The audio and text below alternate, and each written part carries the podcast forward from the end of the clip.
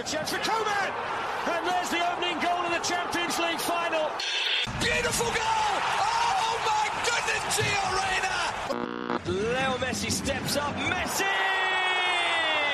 He's still going. And Salah for Liverpool!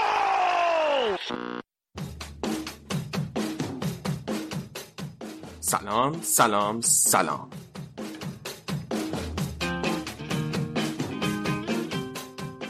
شما دارین به رادیو آف ساید گوش میدین.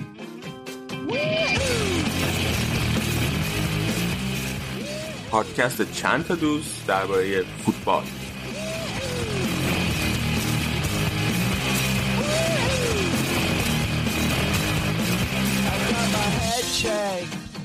رادیو آف ساید رو می‌تونید از همه اپ های پادکست بشنوید.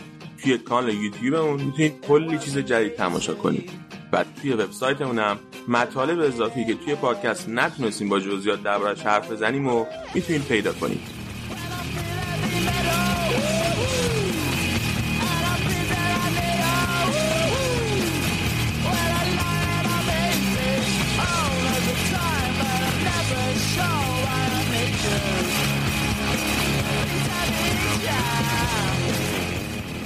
یک دو سه شروع.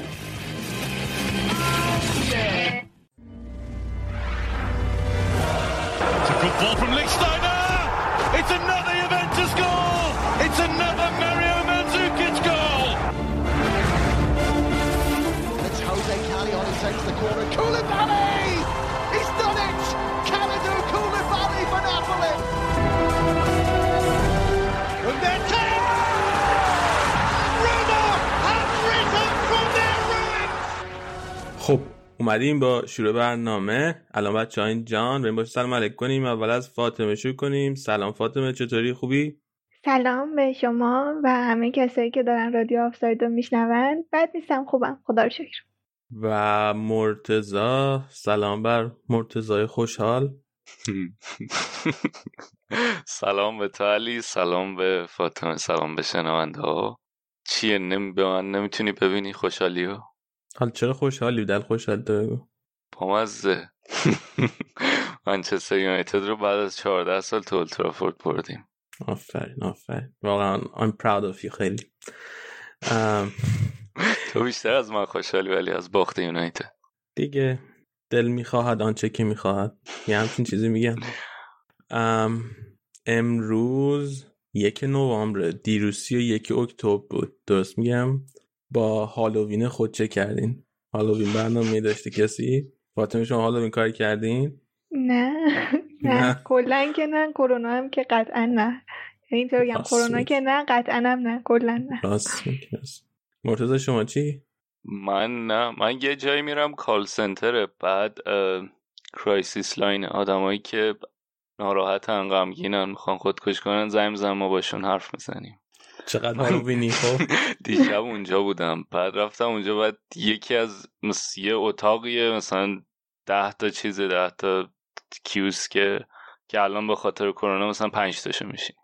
و من رفتم وارد شدم یکی از اینایی که اونجا شیفتش بود قبل من با لباس چیز با costume اومده اونطوری بودم که ولی اینجا داری وسط و مثلا یه وسط تماس یکی زنگ زده بود اونطوری بود که آره نمی‌دونم. سابقه خودکشتم و خودکشم یه روم اونور کردم این با کاستوم اونجا نشستم. خواستم میگم میشه بر بیرون. این چه وضعیتیه؟ اومدیم اینجا. زندگی مردم نشات نجات بدیم چی بود؟ خیلی هم کاستوم عجیب غریبی نبود لباس چیز پوشته بود جادوگری پوشته بود. ولی بعد اصلا هم خورد. بعد آخه مثلا فکر کن وسط کار داری یه کانورسیشن خیلی مثلا مکالمه به شدت به قول اینا emotionally charged خودت ناراحتی بعد هی درگیری اینی که چیکار کنم که به یارو کمک کنم. و مثلا یه لحظه گردنم برگردوندم مثلا اون رو نگاه کنم دم پلومینه واقعا خواستم بگم که میشه بیرون از اتاق. خلاصه هالووین من اینطوری بود دیروز. رفتم خدمت به خلق کردم. من سوالی که برام پیش میاد این call center چیزی نمی‌خواد؟ یعنی training داره چرا؟ ترینینگ داره آموزش اپ- داره؟ آره volunteer ه apply می‌کنی یه حدود 100 ساعت training داره. قبل اینکه تازه شروع کنی 100 ساعت training آره. پارسال انگیزه هات تو برای کمک به خلق زیاده واقعا. پارسال من تو نوامبر رفتم مثلا یه بازه یه ماهه هفته ای 20 ساعت من اونجا بودم دیگه. چقدر ریسکیه؟ ولی چه فشاری رو آدمه.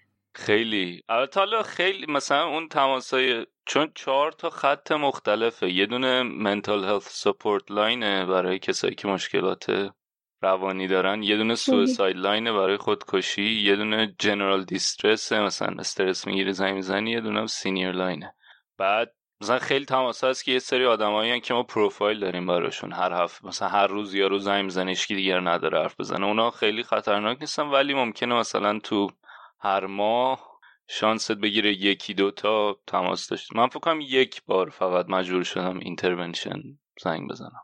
یعنی زنگ بزنی یارو مثلا داشت act می... داشت انجام می‌داد عمل خودکشی رو.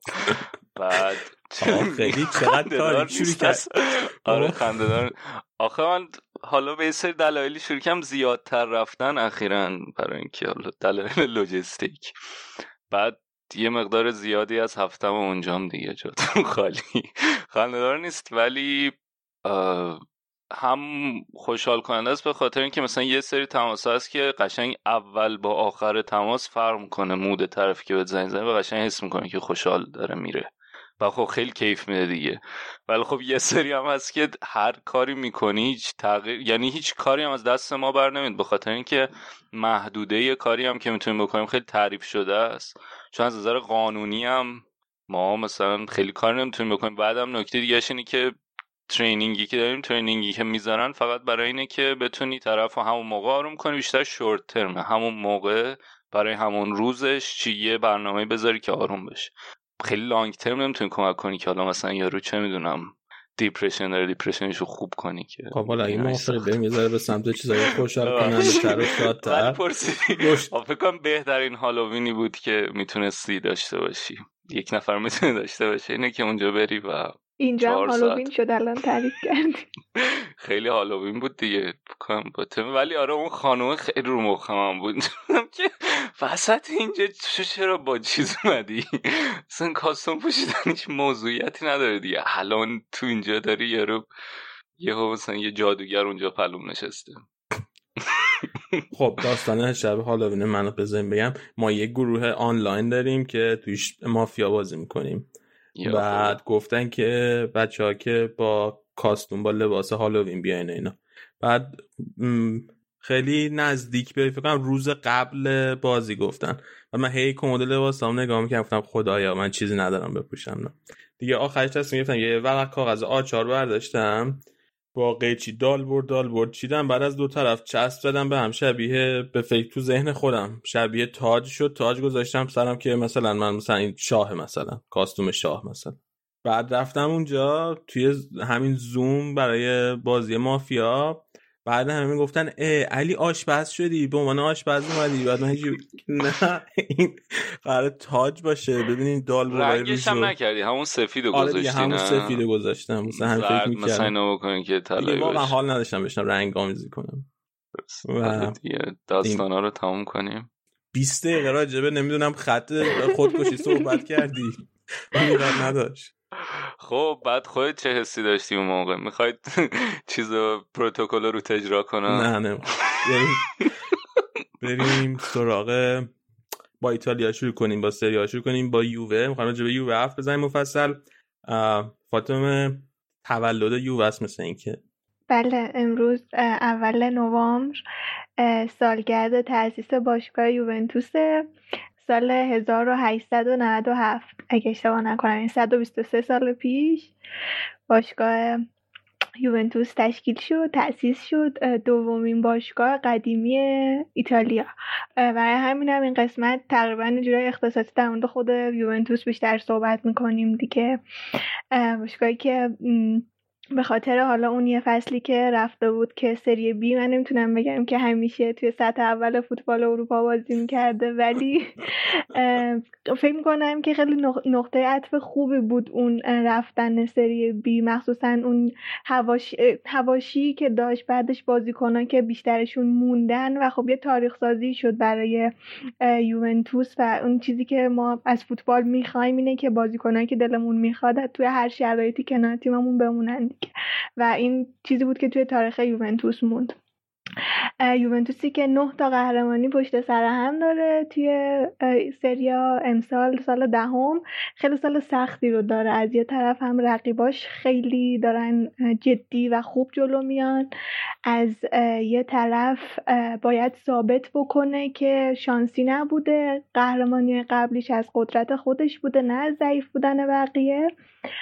ولی خب کار سختی هم داره دیگه به خاطر اینکه به ذره عملکردش حالا صحبت می‌کنیم. از اول فصل خیلی عملکرد خوبی نداشته توی سری ها که از پنج تا بازی قبلی دوتا رو برده سه تا رو مساوی کرده که یک کدومش هم بازی ناپولیه که صحبت کردیم مفصل در دیگه اصلا بازی انجام نشد که سه هیچ یوونتوس برده. توی لیگ قهرمانان هم دو تا بازی یه برد داشته یه باخت.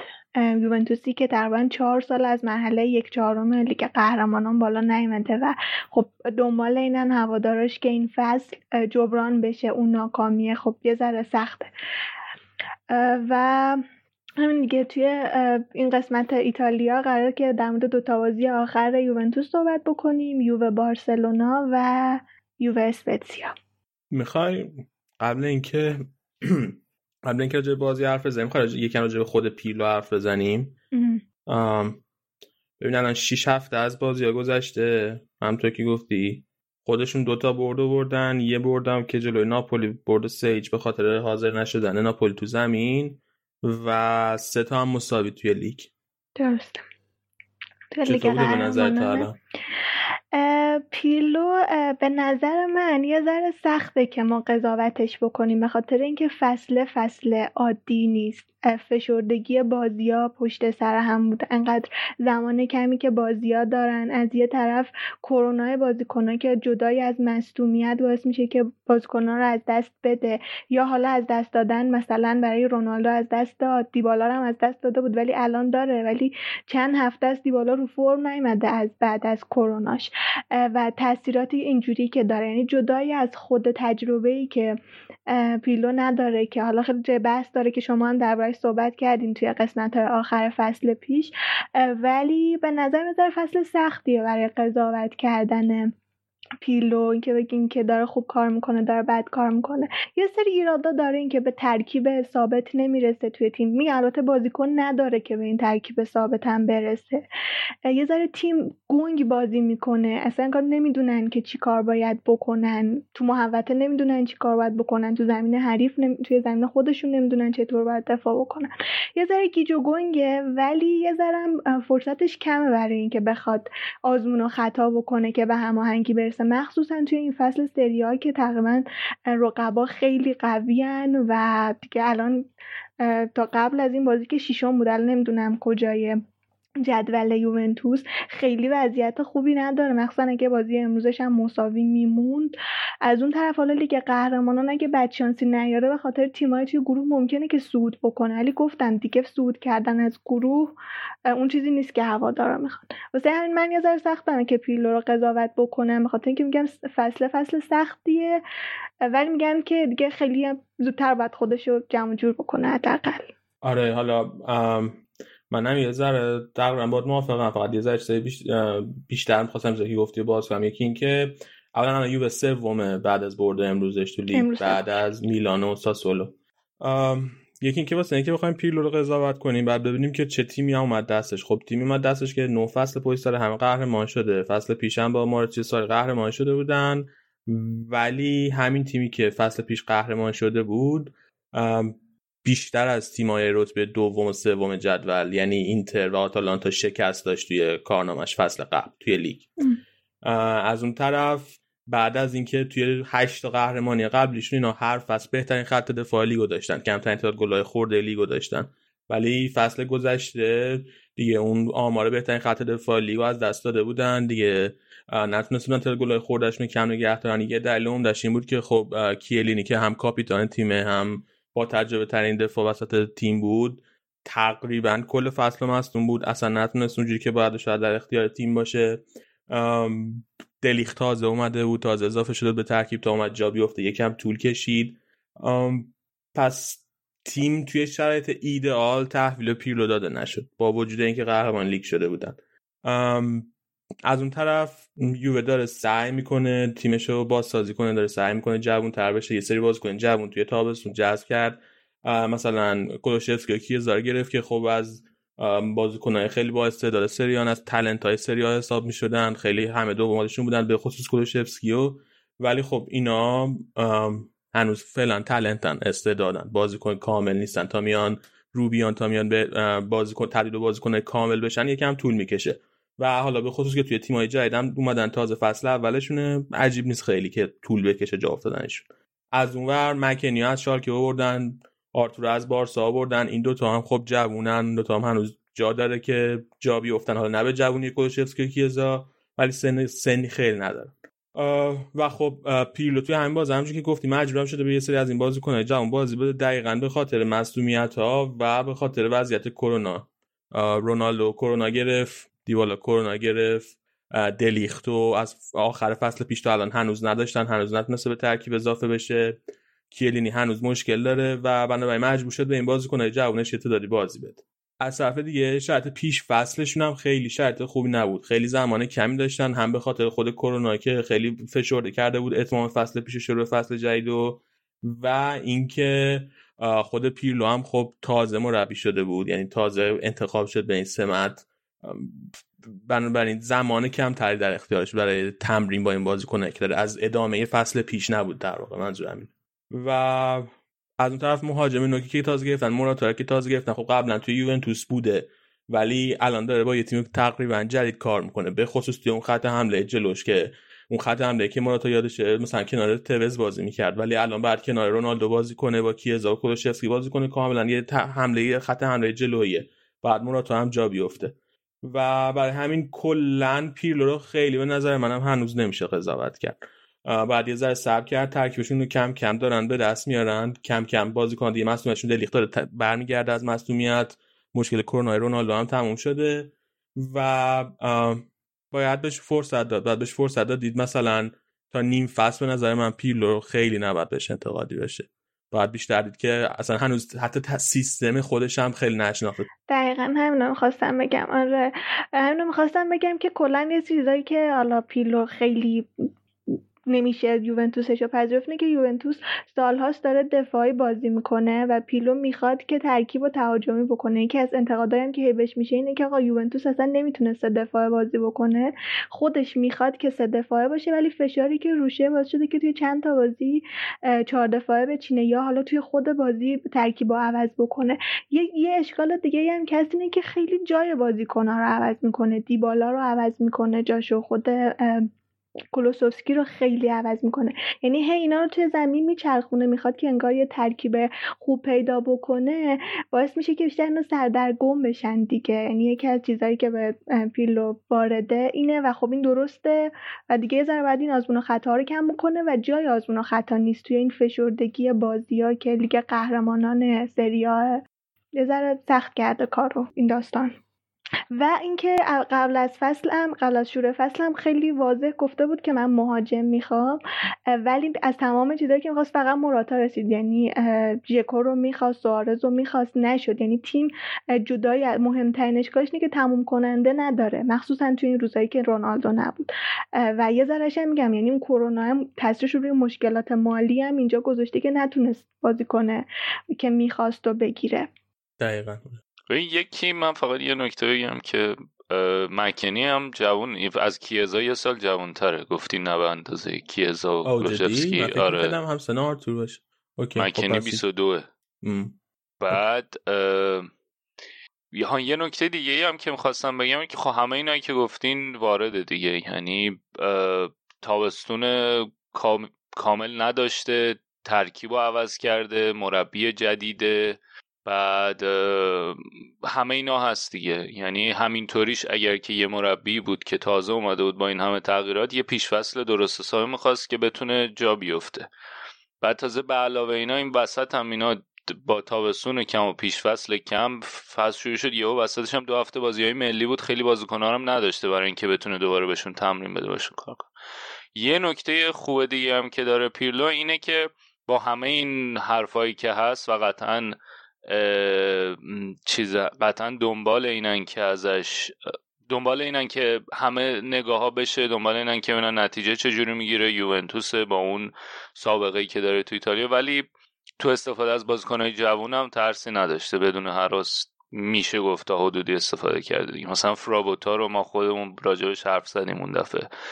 یا پورتانووا وریونی اینا بازیکنایی که از تیم زیر 23 سال هم باشون کار کرده و چی میگن بهشون بازی میده آره ترسی هم نداره از اینکه بیارتشون تو ترکیب اصلی و حالا تو این شرایط ازشون بازی بگیره. اگرچه نمی‌دونم حالا اگر که این لیست مصدومیت ها نبودن کماکان بهشون بازی می‌رسید یا نه ولی خب بازم اینم یه نکته مثبت دیگه است. ولی خب مثلا از بین این جوونا به آرتور خیلی سخت بازی میده. این یکی از چیزایی که مثلا میگن که باشه احتمالا یه ذره خط وسط جون بیشتری می‌گیره ولی سخت بهش بازی میده. امروز البته از اول بازی داده بود اگه اشتباه نکنم. ولی خب با وجود اینکه به جوونا بازی میده مثلا آرتور رو بازی نمیده.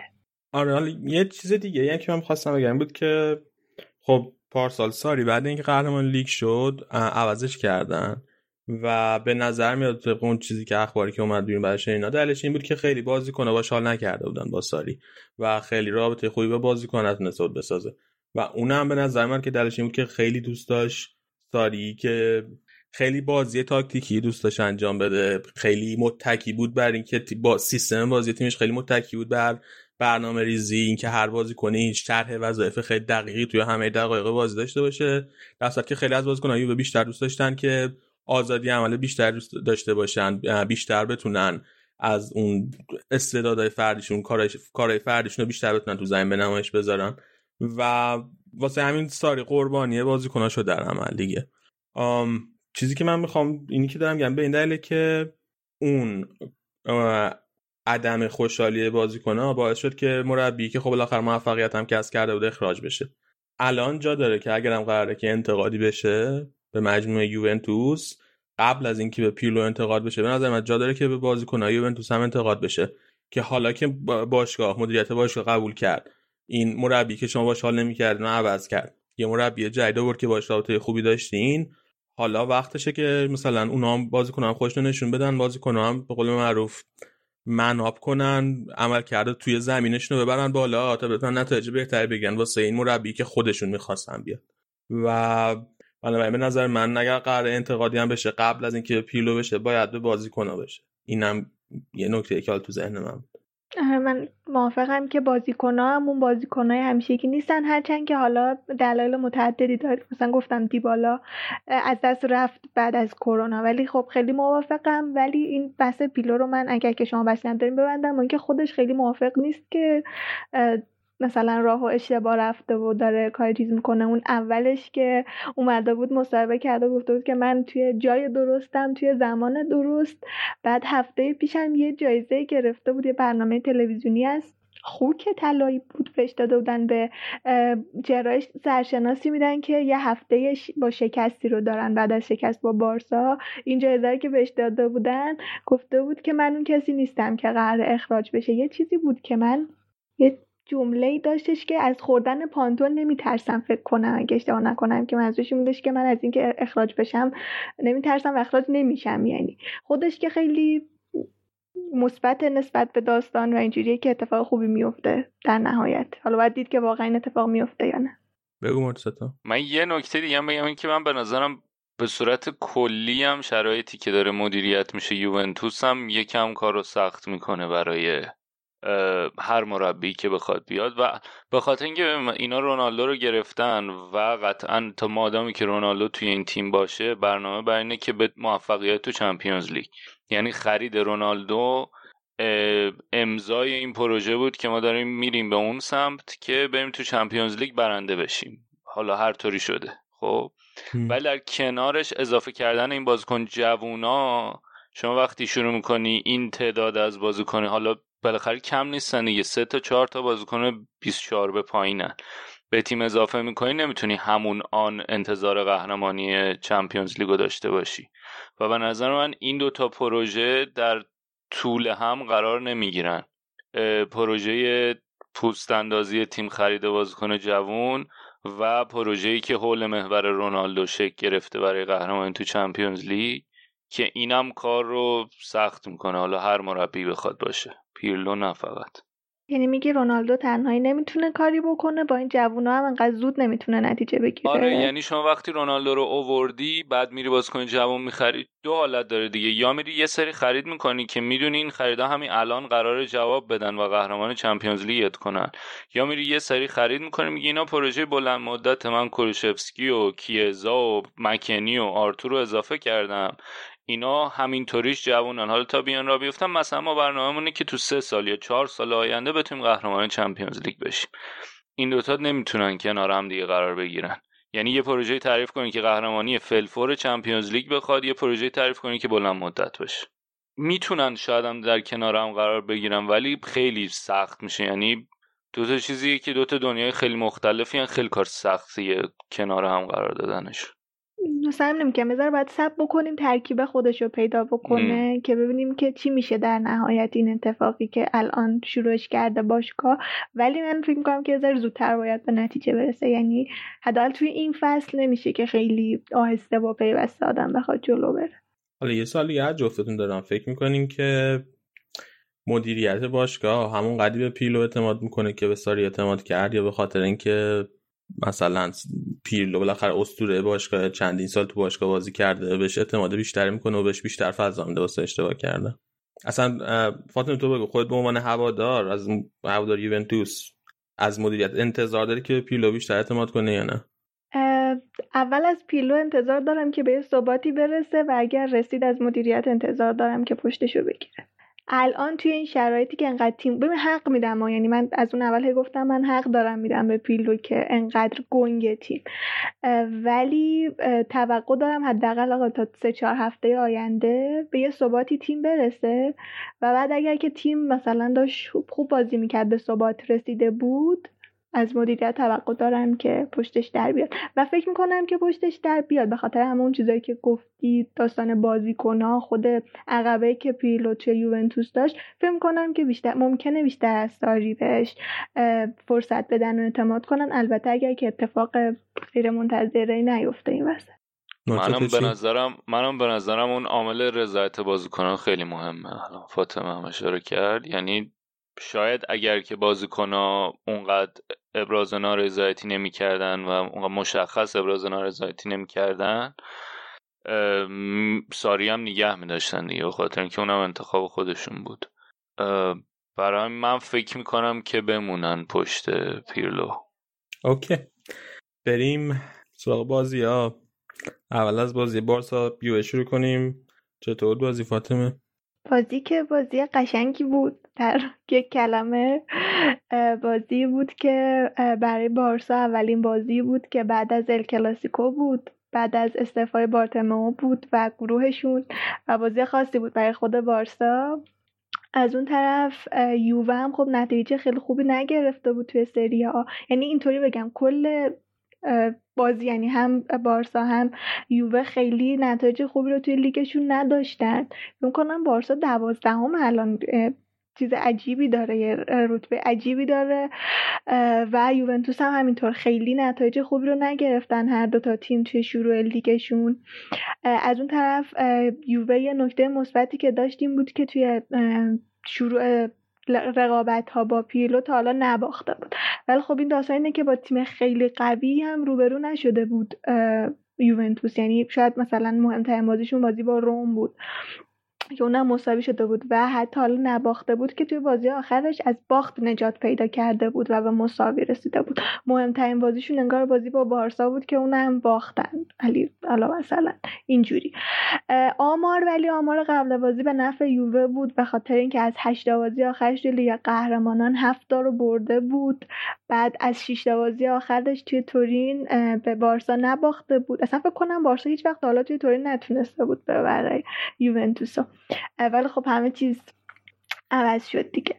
در مورد ترکیب یوونتوس گفتیم چیزایی رو که خیلی اصرار داشت که اصرار داره که سه دفاعه بازی بکنه ولی بازی رو برای بارسا چهار دفاعه چیده بود. البته موقعی که حمله می‌کردن سه دفاعه می‌شد. تیم حالا در موردش صحبت می‌کنم بارسا هم که از زمانی که کمان اومده سه چهار دو سه یک داره بازی می‌کنه و این بازی هم همونطوری جلو رفته بود.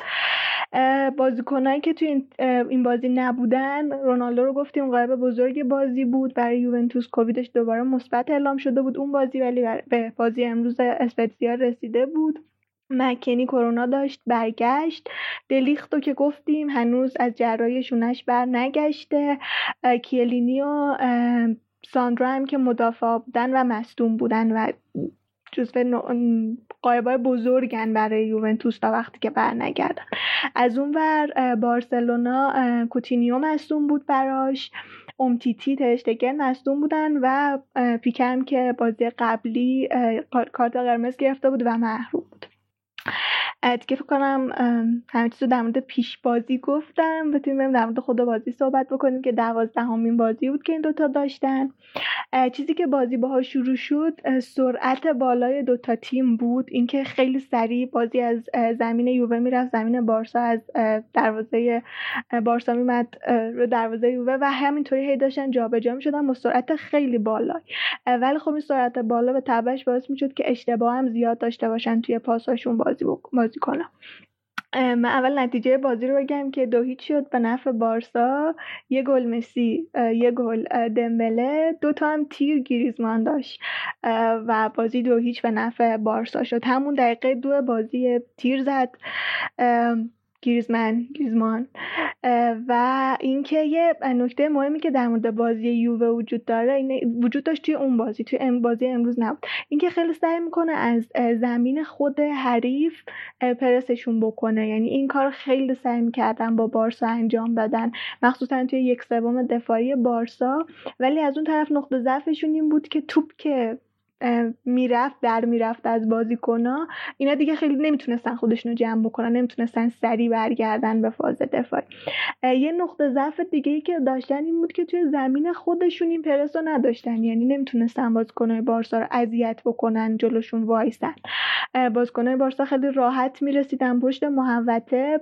و اگر که خودشون اشتباهی نمی‌کردن وارد محوطه هم می‌تونستن بشن. و این نقطه ضعفی بود که یووه داشت تا دقیقه 14 که دمبله روی پاس مسی یه گلی رو زد که تقریبا چپ یوونتوس خالی بود. هیچ کس نبود اون موقع. خیلی پاس خوبی رو داد بهش از سمت چپ زمین خودشون و توپم یه کاتی برداشت قوسی برداشت. فکرم فکر کنم خورد به دمیرال. یادم نمیاد که یه آره، بازیکن خورد به بازیکن خورد؟ شزنی هم جلو بود. البته توقعشو نداشت که. توپ بشه و گل شد.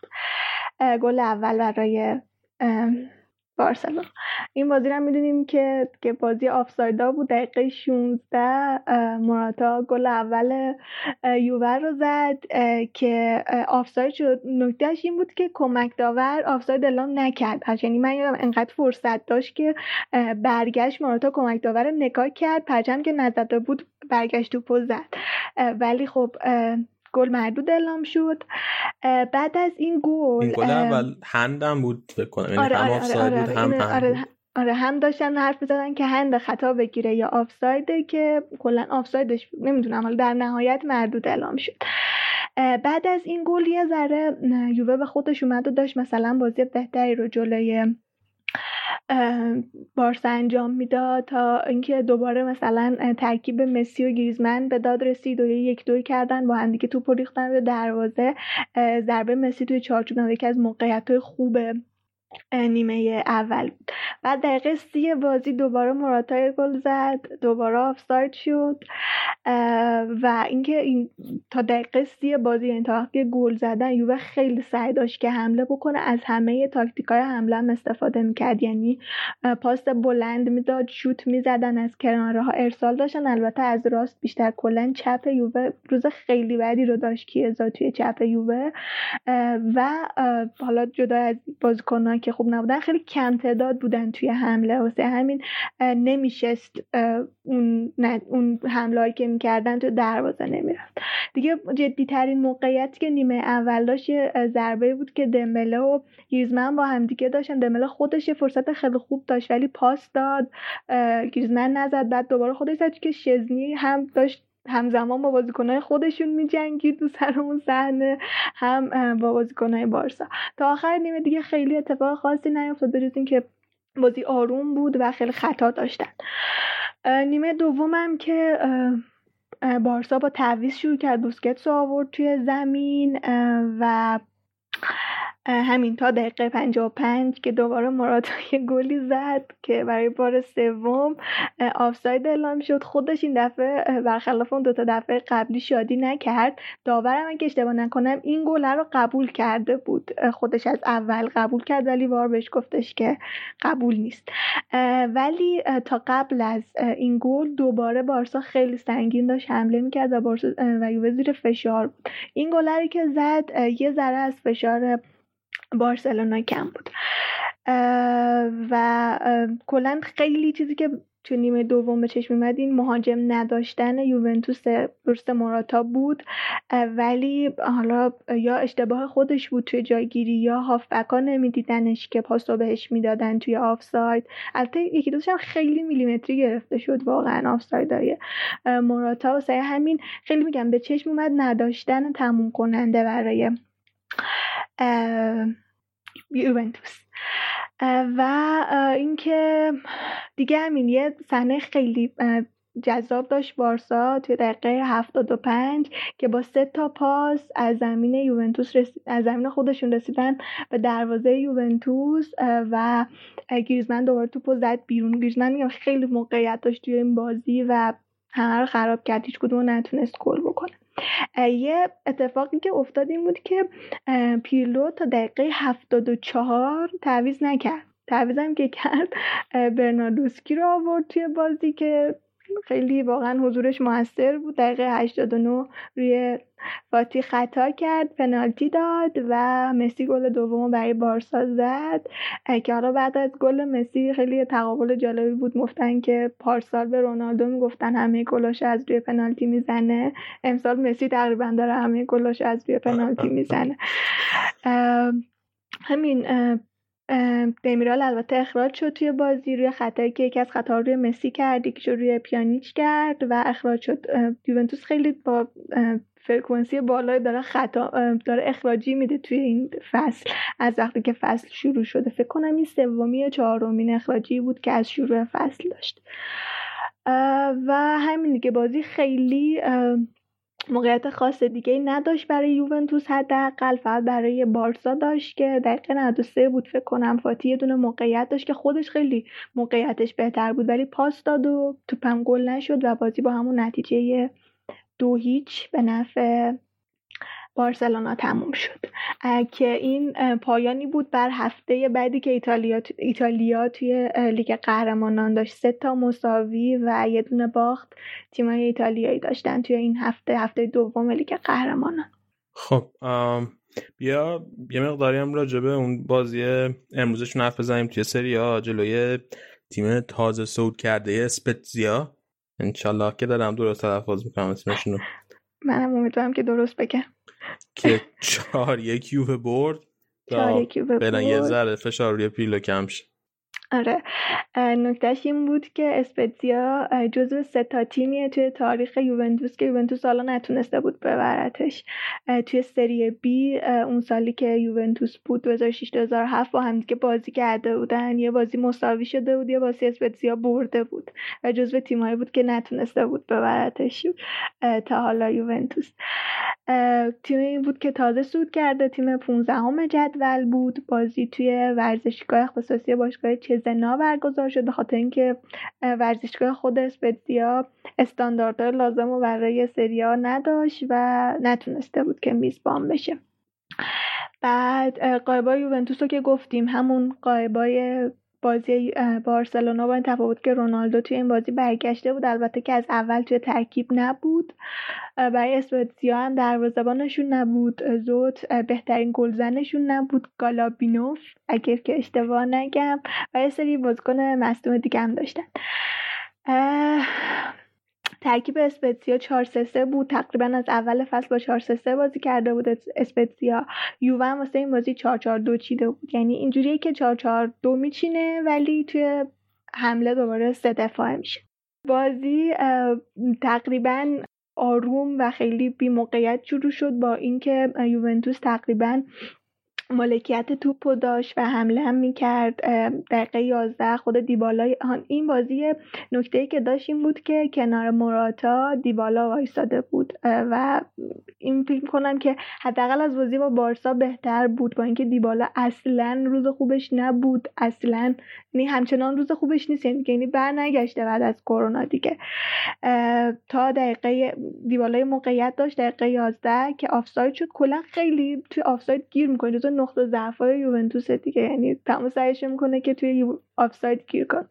دقیقه 14 موراتا گل زد که دوباره آفساید بود. یعنی شک بود بین اینکه آفساید یا آفساید نیست که VAR گفتش که نیست و گل قبول شد. روی پاس مکنی گل زد که خیلی در نیمه اول فوق داشت مکنی و مکنی هم کرونا داشت و برگشته بود به ترکیب بازی بارسا. تعویضی اومده بود توی زمین.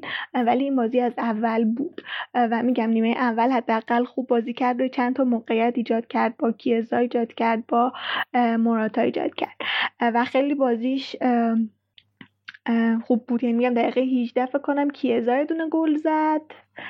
نه گل نزد یه موقعیتی چه حالا نمی‌دونم شاید گل شد الان یادم نمیاد نوشتم یادم نمیاد. این بعد از ظهر بود بازی. و اینکه بعد از گل اول گل اول یووه خیلی بازی آروم شد.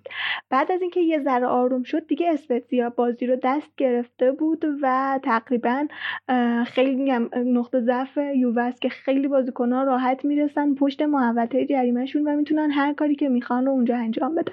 نکته که وجود داشت در مورد که اعتماد به نفس خیلی خوبی داشت. داشتن بازیکناشون پشت محوطه یعنی شوت می‌زدن سانتر می‌کردن و خیلی خوب داشتن بازی رو داشتن واسه خودشون موقعیت ایجاد می‌کردن. بعد دقیقه اون گل نبود اون موقعیت بود. دقیقه 23 مراتا دوباره یه گل زد که این آفساید بود.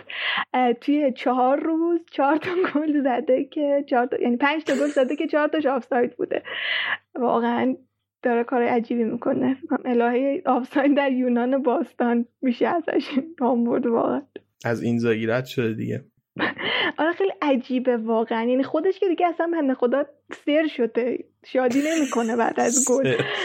همش اینجوریه که مثلا منتظره که آفسایدشو بگیرن.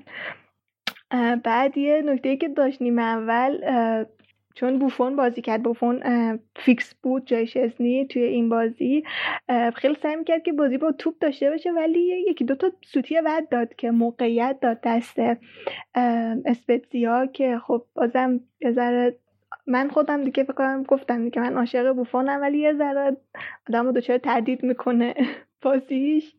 البته که طبیعیه. من به بودم بعد از این همه سال. تا دقیقه سی و دو که اسپتزیا گل مساوی رو زد. تا قبلش خیلی موقعیت داشتن. یعنی می‌تونستن که گل بزنن تا قبل از گلشون دقیقه سی و دو. پوبکا اگر که اشتباه نگم گل مساوی رو زد براش.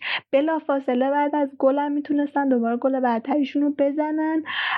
و کلا یووه بعد از گل خودش توی نیمه اول میگم خیلی بی هدف بازی می‌کرد. یعنی بازیکنها خیلی توی زمین میچرخن هدف و نقشه ندارن واقعا.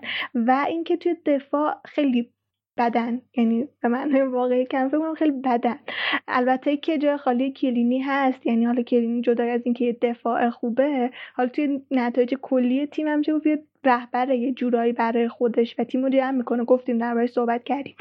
و کلینی توی دفاع جاش خالیه. و همین دیگه. خیلی اتفاق خاص دیگه ای نداشت. به جز یه دونه حمله ای که یوونتوس کرد توی نیمه اول. نیمه دومم با دوباره تسلط اسپتزیا روی بازی شروع شد. یکی از دلایلش اینه که یوونتوس خیلی باز بازی می‌کنه واسه همین بازیکنهای اسپتزیا قشنگ کامل می‌تونن پخشن توی زمین و نفوذشون رو خیلی راحت انجام بدن تا پشت محوطه بیان و راحت موقعیت ایجاد بکنن. تا وقتی که رونالدو اومد توی زمین تقریبا بازی برابر بود. یعنی یه حمله اسپتسیات داشت یه حمله یوونتوس. تا وقتی که فکر کنم دقیقه 56 رونالدو اومد توی زمین دقیقه 59 اولین توپی که بهش رسید رو روی پاس موراتا گل کرد.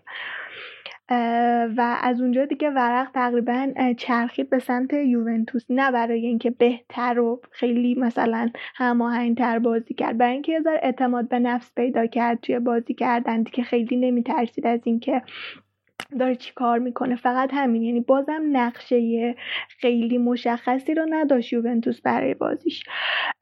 دقیقه 67 ربیو گل سوم زد. خودش تقریبا حرکت انفرادی زد. دو تا از بازیکنهای اسپتزیا رو جا گذاشت و از چپ توپو زد توی دروازه.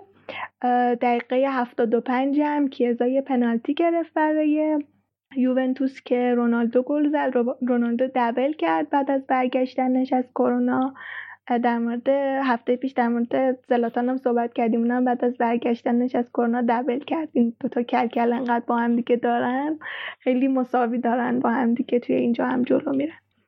و همین دیگه واقعا فکر کنم که بازی خیلی نکته خاص دیگه نداشت. انداختی واسه رونالدو وارد نیست؟ به کیتی که انداختن؟ به مسی دیگه.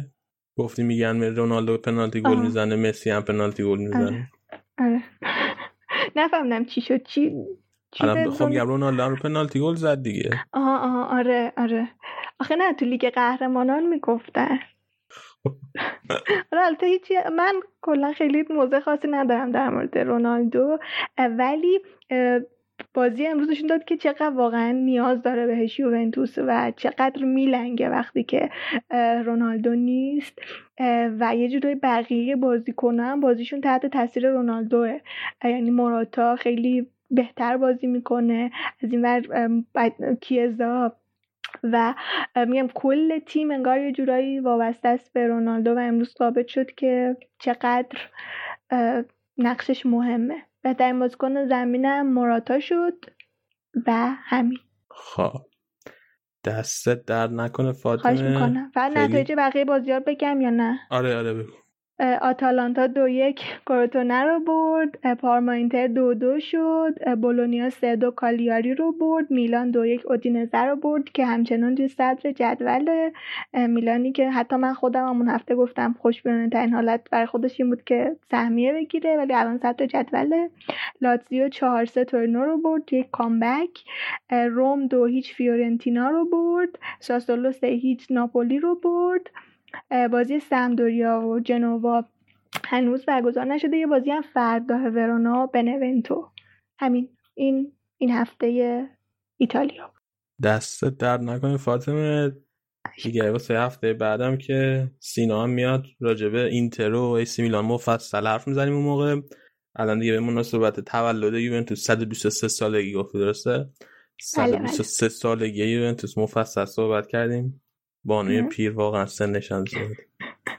شاید واسه همین کاراست بهش میگم بانوی پیر. همین کاراشه بریم یه استراحت بکنیم برگردیم با بخش بعدی.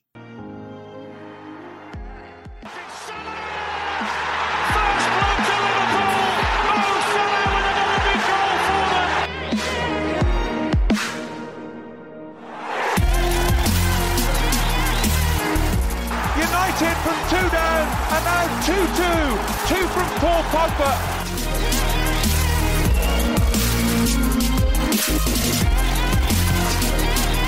Kane is onside. Check a little bit hesitant. Kane scores for Tottenham.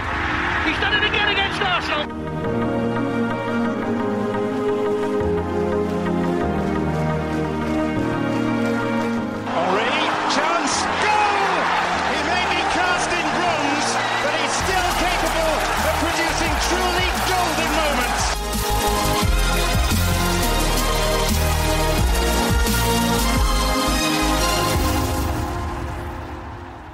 برگشتیم با بخش انگلیس برنامه. می‌خوایم صحبتمون رو با بازی حساس هفته. منچستر یونایتد جلوی آرسنال توی اولدترافورد جایی که آرسنال بعد از 14 فصل بالاخره توی اولدترافورد پیروزی آورد. زیر نظر آقای آرتتا. موریزا چطور بازی؟ نه تنها اون بلکه از 2015 16 فکر کنم که تو اتحاد سیتیو بردن با درخشش سانتی کازولا دیگه برد نگرفته بودن. جلوی top 6 تو خونه top 6 آها توی خونه top 6 جلوی top 6 آره بله. لیگ دیگه؟ آره تو لیگ. چون لیورپول فکر کنم توی آنفیلد بردین امسال. نه. تو اون بازی که بردیم امارات بود تو یکه. okay. با هم صحبت باید بکنم. آره اگر که خوشحالم. خوشحالم.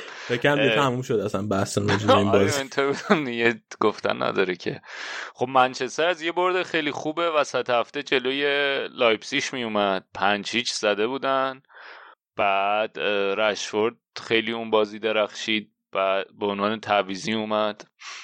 این بازی هم سولشر اولس چار چار دو تقریبا چیده بود. گرینوود و رشفورد گذاشته بود به عنوان مهاجم و پشتشون مکتامینی پوگبا فرد و برونو فرناندز که حالا فرد مکتامینی تقریبا به عنوان pivot بودن. فرناندز پشت مهاجم و حالا فرناندز و پوگبا یکم آزادی عمل بیشتری داشتن. پوگبا مثلا متمایل به چپ بود بعضا. توی خط دفاع هم که وسط خط دفاع زوج مگویر لیندلوف وان‌بیساکا و لوک شا بودن که حالا لوک شا آخرین باری که دوتا تیم جلوی هم بازی کرده بودن خیلی روز خوبی نداشت. اون سمت توی ترکیب آرسنال خیلی سوال بود که قراره چه ترکیبی رو بفرسته به خاطر اینکه آرسنال دفاع وسط با وجود اینکه یک عالم دفاع وسط داره دچار مشکل شده. چون که داوید لوئیس بازی قبلی مصدوم شد. بعد هولدینگ مصدومیتی داشت که هیچکی نمی‌دونست قراره به این بازی برسه ولی رسید. بعد سوکراتیس هم که نذاشته توی لیست چمبرز هم که خیلی وقت مصدومه. وسط هفته هم ژاکا رو گذاشته بود توی دفاع سه نفره مصطفی ژاکا و کولاشیناچ. ولی کاری که کرده بود اینه که گابریل و هولدینگ رو گذاشته بود. یه ترکیبی بود بین بیشتر 4 3 3 بود ولی 3 4 3 هم می‌تونست باشه. به خاطر اینکه بازیکنایی که خط هم تیرنی هم هولدینگ توی زمین بودن. بعد ساکا توی خط میانی بود از سمت چپ بیشتر اون رو به جلو می‌رفت ولی تیرنی عقبتر بود. ولی خب تیرنی هم برای کمک ساکا می‌رفت ولی سمت راست بیرین بود. یعنی تو خط میانه کسی نبود که سمت راست باشه. برای بیرین بیشتر وینگ بک بود. ولی یه, یه هایبریدی بود بین 3 4 3 و 4 3 3 دیگه.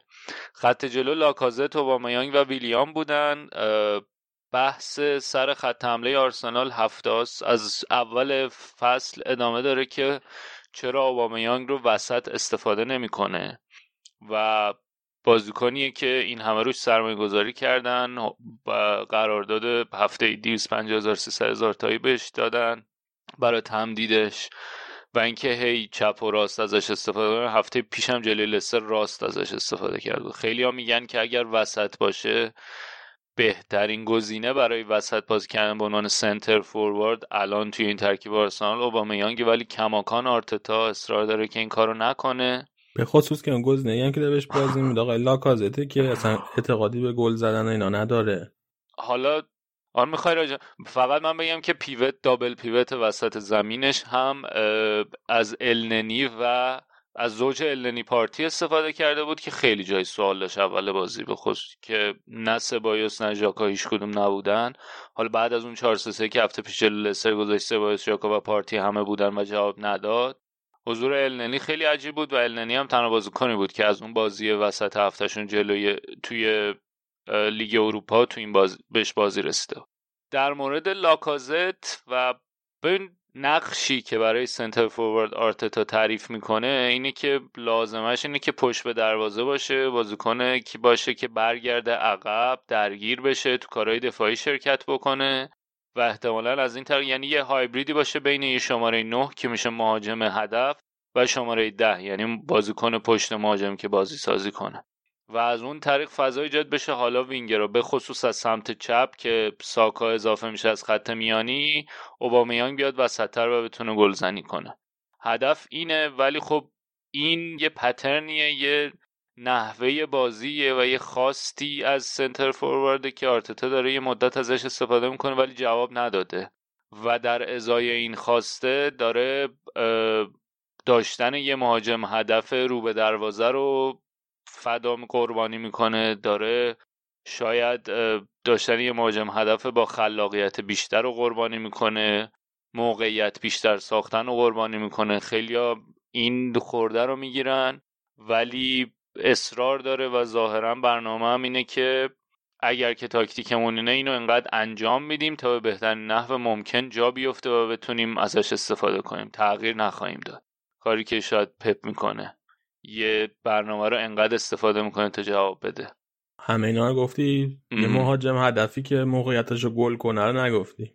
آره اونم نیست. آره لاکازت نیست. هم هم بازی با لستر یه موقعیت خوب خراب کرد همین بازی این بازی هم خراب کرد دیگه.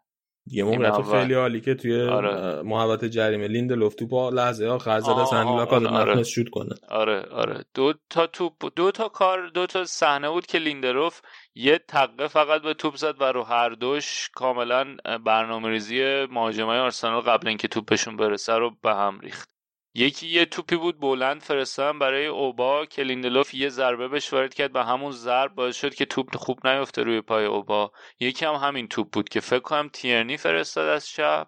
اگه اشتباه نکنم. و لیندلوف روش تاثیر گذاشت. قبل از رسیدن به لاکازت و لاکازت سایه زد که خیلی. نه اوبامیانگ فرستاد واسه لاکازت. اوبامیانگ آره. خب بعد اگر که اوبامیانگو بیاره وسط به جای اوبامیانگ کی می‌تونه چپ بازی بده؟ ساکا رو فکر کنم می‌تونه مثلا درسته؟ ساکا رو می‌تونه استفاده کنه سمت چپ. ویلیان قابلیت اینو داره که چپ بازی کنه پپ راست باشه. بعد همین دوتا گزینه‌اش. پپ هم هر از گاه یکی دو بار این فصل استفاده کرده تو چپ. تو بازی های جاما.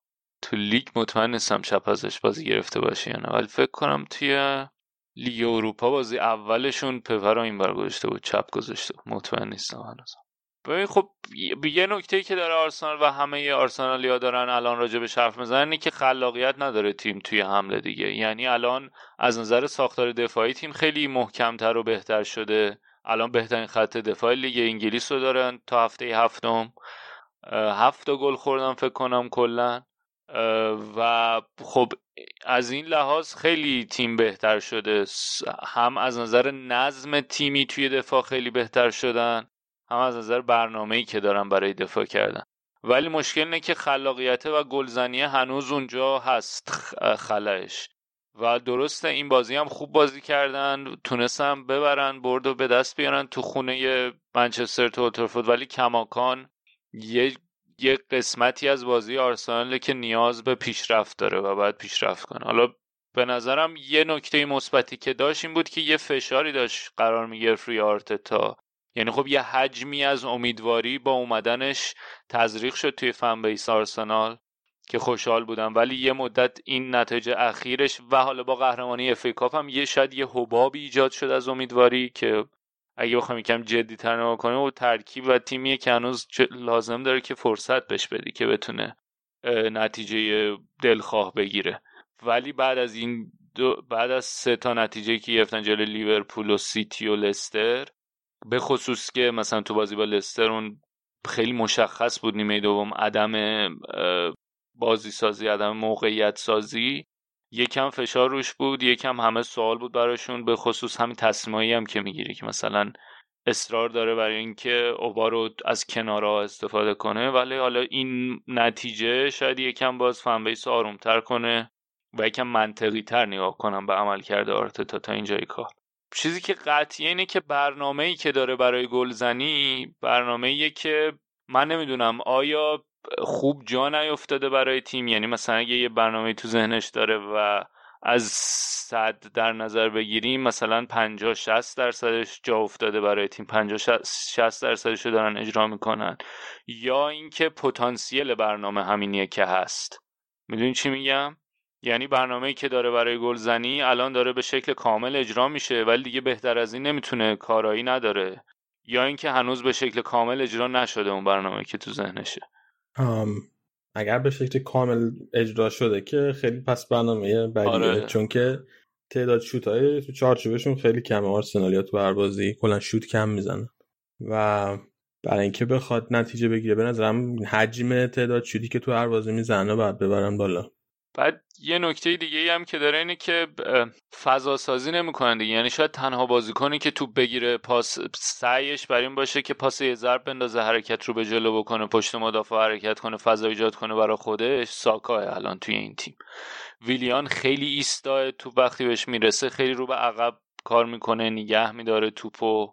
و خود این باعث میشه که فضایی هم اگه ایجاد شده و بازیکنی باش کار می‌کرده مثلا می‌خوان یه حرکت ترکیب بکنن فضا از بین بره یا اگه رو ضد حمله باشه دفاع حریف جا مونده باشه. بعد لاکازت همش نگاهش پشت به دروازه است و اصلا اون قابلیت رو نداره. و توی خط میانی هم بازیکنهایی که هستن خیلی این کارو نمی‌کنن که دنبال این باشن که بازی تکسر بکنن یا اینکه یا اصلا بازیکنایی نیستن که کیفیتشون باشه که بخوان این فرار پشت مدافع رو انجام بدن برن توی فضا قرار بگیرن. مثلا سبایوس بازیکنی که بازیکنی پاس دهنده است میشه پاسوره تا بازیکنی که بخواد بره فرار کنه توی فضا. ژاکا و پارتی هم همینطور. البته باید بگم که به نظرم استفاده که از پارتی این بازی کرد یکم بهتر بود. یه قسمت های از بازی هنوز رو به عقب بود یعنی پارتی بازی کنه بود که عقب وای میستاد پوشش برای دفاع بده و مشخص بود توی حمله خیلی جلو نمیومد ولی یه قسمت هایی از بازی هم بود که پارتی هم اضافه می‌شد توی حمله و من قشنگ می‌دیدم که اون اون همین کیفیتی که میگم و که کم می‌بینیم توی تیم آرسنال داره. اینکه وقتی توپش می‌رسه مکس نداشته باشه سریع سعی کنه پاس یه ضرب بندازه و بعد از اون بره توی فضا قرار بگیره. روی کینم بعد بازی خیلی ازش تعریف کرد. گفت که بعد از دورانی که پاتریک ویرا توی آرسنال بود بالاخره یه بازیکنی پیدا کردن که شاید بتونه مثل پاتریک ویرا کاری که پاتریک ویرا رو می‌کرد بکنه. آره و میگم یه چیزش که کاملا به چشم میاد اینه که تو همه جای زمین حضور داشت.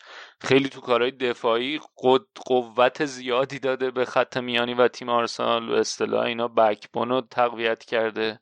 ولی خب من به نظرم توی حمله هم چیزی که به چشمم خیلی اومد همین بود که این این میلش برای سرعت دادن به حمله و استفاده از فضا بود که به نظرم این آرسنال الان نداره. به جز ساکا من بازیکن دیگه ای رو نمی‌بینم که توی اون یونیت حمله و حالا شاید تا حدودی هم فول بک و وینگ بک دنبال این باشن که سرعت بدن به حمله و دنبال این باشن که فضا رو یکم تومنینه زیاده و یکم استفاده از فضا هم کمه. خب حالا من احتمالا خیلی ناراحت میشه از این حرف ولی اگر به اوزیل اعتماد می‌کرد به اوزیل بازی می‌داد یه ترکیبی میشه که توش اوزیل بتونه بازی کنه. درسته.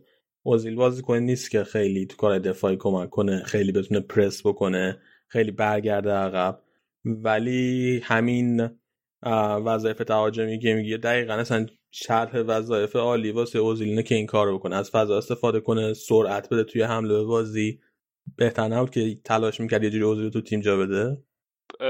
ببین من نمی‌دونم آیا تلاش کرده و تلاش شاید شاید تلاش کرده و تلاش جواب نداده. ولی نکته ای که هست اینه که همه اون ده تای outfield player ببین وقتی که وارد آرسنال شد اولین اولویت آرتتا برای آرسنال بود که از نظر نظم و ساختار دفاعی تیم رو تقویت کنه.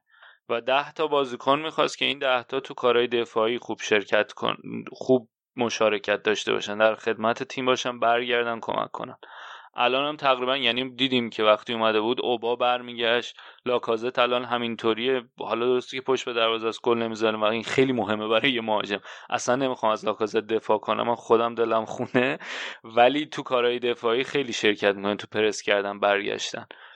و وقتی تو یه تیمی داری که شاید ذهنیت اینه که یه تیمی داری که ده نفر قرار همه این کارو بکنن در خدمت تیم باشن که یه بازیکن بخوای آزادی رو بهش بدی بعد اون نظمی که دنبالشی رو به هم می‌زنه. ولی آره قطعا یا کیفیت اوزیل مشکل آرسنال یعنی خیلی با هم مچن.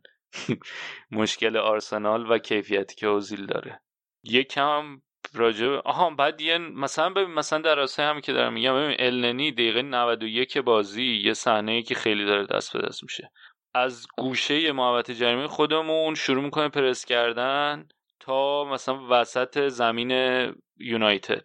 میدوه همینطور دنبال توپ انقدر پرس می‌کنه دقیقه 91 تا اینکه یه لیندلوف اشتباه می‌کنه توپو می‌زنه تو توپ می‌رسه به آرسنال.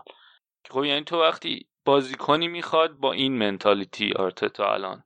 بازیکنی که حاضر باشه دقیقه 91 بعد از 90 دقیقه بازی کردن کماکان اینطوری پرس کنه. و من نمیگم همه بازیکنایی هم که الان توی ترکیب می‌ذاره این توانایی رو دارن ولی همشون آمادن آمادگی و این دارن که این کار رو انجام بدن. یا بگن آره ما کامیت می‌کنیم که این کار رو انجام بدیم. حالا به یکم درباره یونایتد حرف بزنیم. تیمی که برونو فرناندز داره پوگبا رو داره وندویکم داره. یعنی به نظر من هیچ تیمی سه تا هافبکی که بتونن توی بازی سازی موثر باشن پا به توپشون بهتر از اینا باشه توی لیگ برتر نداره. چجوری میشه که توی جریان بازی تا قبل از اینکه گل اولو بخوره توی زمین خودش حتی یه موقعیت هم نمی‌تونه بسازه؟ ببین آخه هم نکته که هست اینه که اصل تاکتیک اوله به نظر من اصلا متکی به بازی سازی بازیکن خط میانی نیست. تاکتیکش کاملا متکی روی ضد حمله. و استفاده از اون فضای طولیه. حالا بین دوتا مدافع حریف. و استفاده از سرعت رشورد حالا شما وقتی داری جلوی یه تیم مثل پی اس جی یا لایپزیگ بازی می‌کنی که اینا از جلو پرس می‌کنن و تمایلشون بینه که جلوتر هایلاین داشته باشن اصطلاحا خب از این فضایی که در طول ایجاد میشه پشت مدافع می‌تونه بازی کنه فرار کنه بهتر می‌تونی استفاده کنی. خب؟ ولی وقتی میاد جلوی یه تیمی قرار می‌گیره که با یه ساختار منظم تو دفاع کار می‌کنه عقب میشینه و اون فضای طولی رو میبنده اجازه نمیده که بتونن اون فرارا رو داشته باشن نمی‌تونن نتیجه بگیرن و هیچ برنامه دیگه هم نداره. فکرم مثلا دو تا پاس خوب بود تو نیمه اول.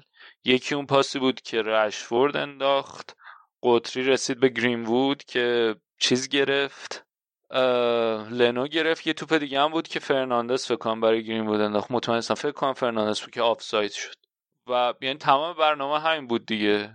شما استفاده کنی از فرارای پشت مدافع های بازی مهاجمات. مهاجمات پشت مدافع حریف فرار کنن پاس براشون بندازی استفاده کن از فضا و این فضا رو نداد آرسنال بشون نیمه دوم یک کم بهتر شدن. از نظر خواست و اینکه تو بازی فشار بیشتری آوردن روی آرسنال. یک دو تا موقعیت هم تونستن بسازن ولی کماکان اونقدی نبود که بتونن به گل برسن. و فکر بعد از ده دقیقه رو دوباره آرسنال شروع کرد به بازی سوار شدن. حالا نه با اون شدت نیمه اول ولی کم کم شروع کردن برگشتن بازی و خب پنالتی اتفاق افتاد. و این بحث قدیمی که اوله آیا مربی خوبی هست یا نه ادامه داره دیگه. یعنی چهارشنبه بود که پنج زدن به لایپزیگ همه اومدن گفتن ببینید مثلا داره هنوز یه چیزایی تو خودش. نباید اونجوری نقدش کرد و الان اینطوری. که امروز واقعا بازی بازی ناامید کننده ای بود از سمت یونایتد. و اگر جلوی تیم باشن که دوباره و یه بازی بعد از اون تعطیلی کرونا این مشکل یعنی تا قبل از تعطیلی کرونا ما هر هفته میمدیم می‌گفتیم که اگر یه تیمی جلوی یونایتد عقب بشینه اینا نمی‌تونن گل بزنن بهش. دچار مشکل میشن. ولی میرن جلوی سیتی چلسی این تیمایی که تهاجمی ترن و عقب نمیشینن جلوشون نتیجه می‌گیرن. بعد از کرونا این مشکل هم حل شده بود. داشتم بهتر کار می‌کردن ولی الان دوباره به نظرم برگشته. این مشکل اینکه برنامه گلزنیشون الان فقط جلوی تیمایی که high line دارن جواب میده. بعد من نظرم جا داره یه مقداری هم بهش انتقاد بشه که چرا مثلا توی این بازی از اول بازی به کاوانی بازی نداده بود. حالا نمی‌دونم شاید نگرانه مثلا یکی از نظر فیزیکی هنوز سطح بقیه تیم نیست نمی‌دونم. ولی اگر که آماده باشه و بهش بازی نده بوده باشه به نظرم اشتباه. کاوانی خیلی می‌تونست بهشون کمک کنه چون که اینا روی ضربه آزاد خیلی موقعیت های بهتری داشتن. و خب اون کاوانی هم با قد و هیکل ایناش خیلی می‌تونست مهره موثرتری باشه. فکر می‌کنم بیشتر همون فیزیکی آماده نبودنش به خاطر اینکه خیلی وقت هم از فوتبال بازی نکرده دیگه.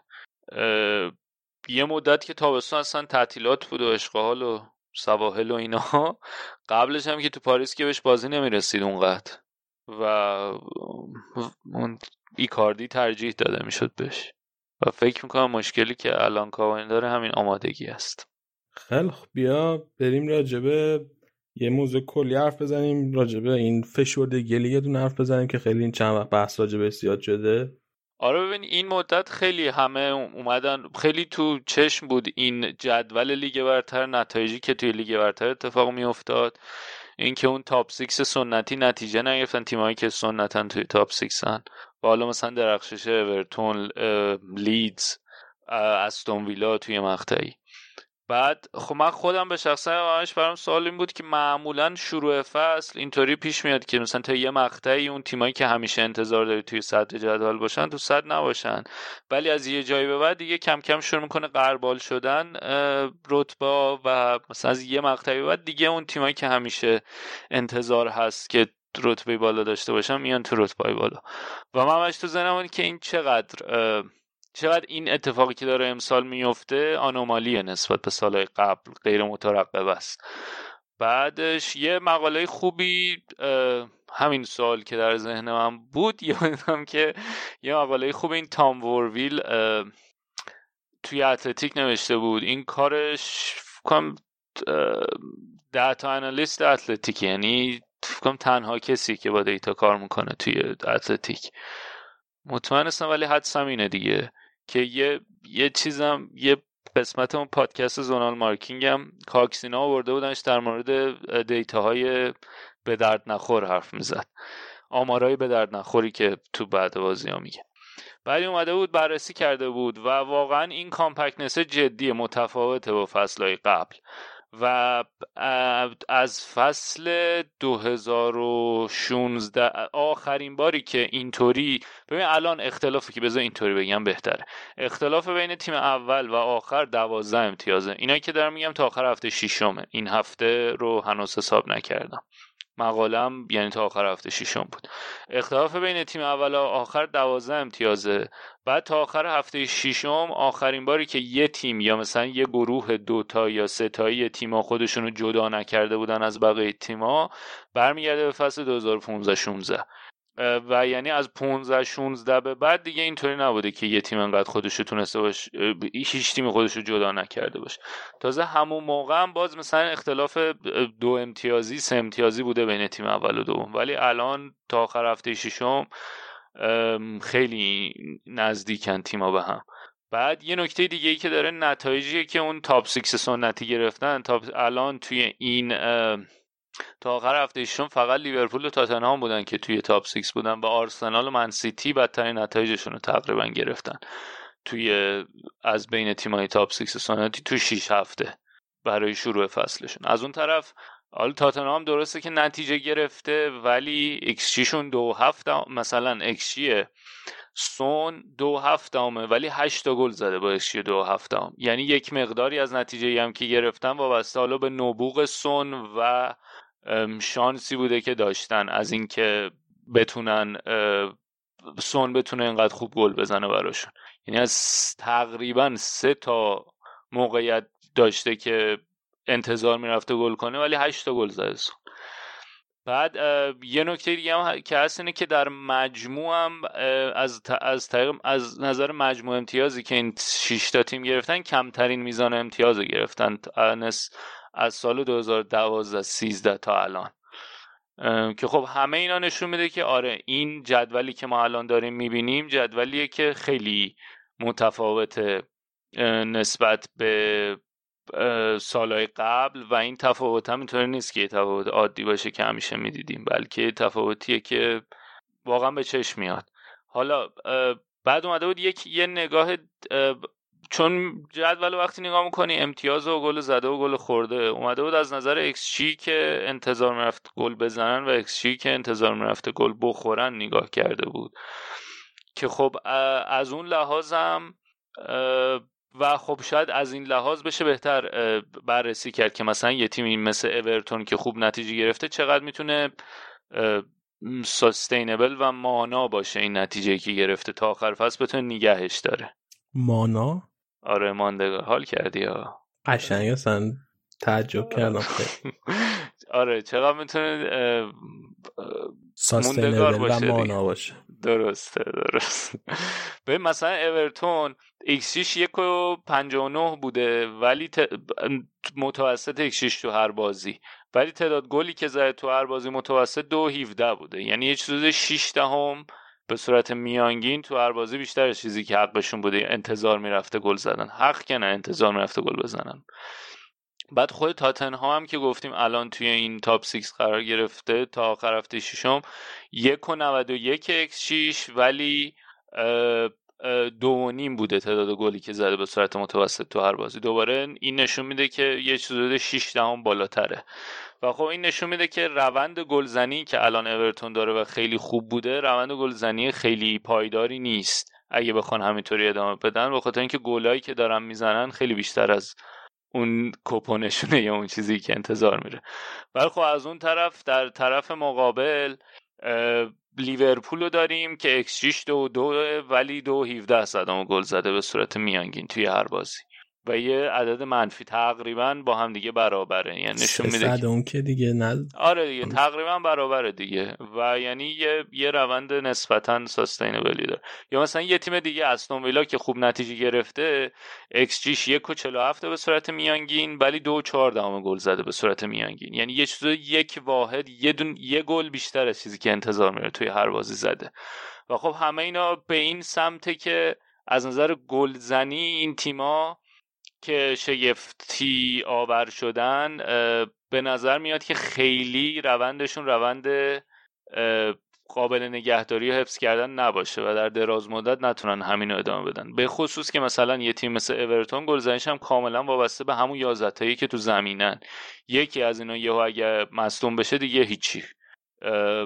از اون طرف یه آمار دیگه که اورتون مصدومیت. می‌دونی که آقای خامس رو دیگه مصدومیتشون چی بوده؟ چی بوده نه؟ از ناحیه خیلی نامناسبی مصدوم شدن. ای بابا.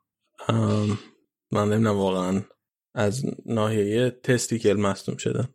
درست. بی زبان؟ بله. نمی‌دونم واقعا چه شکلی اون مصدومیت ولی برسه ضربه خوردن دیگه. بعد و حالا مثلا یه تیم مثل ویلای دین اسمیت. نمی‌ذاری من بحثمو کامل کنم. از ویلای دین اسمیت مثلا گفتم که حالا اختلاف هست بین اکس شیشون و تعداد گلی که زن به صورت میانگین ولی در کل نسبت به فصل قبل از نظر تهاجمی بهتر شدن. توی همین مقطع اگه مقایسه کنیم با فصل قبلشون یا حتی با میانگین فصل قبلشون اگه بخوای مقایسه کنی.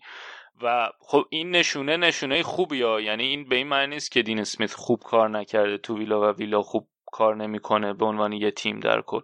ولی اون تفاوت XG و گل زده میانگین XG و میانگین گل زده نشون میده که جایی که خوب کار می‌کنن ولی خوب کار کردنشون در حد در حد جایگاهی که الان دارن توی لیگ نیست. در دراز مدت مثلا شاید به جای که تو دست و پا بزن برای سقوط کردن بتونن تو وسط جدول خودشون نگه دارن.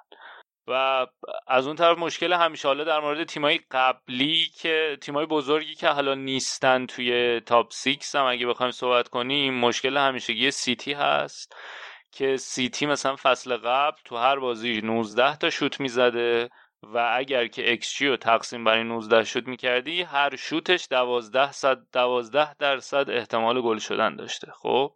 که این از نسبت XG به شوت تو هر بازی به دست میاد. ولی الان هم تعداد شوتشون توی هر بازی کمتر شده هم کیفیت این شوت ها یعنی الان 7 درصد احتمال داره که هر شوت گل بشه.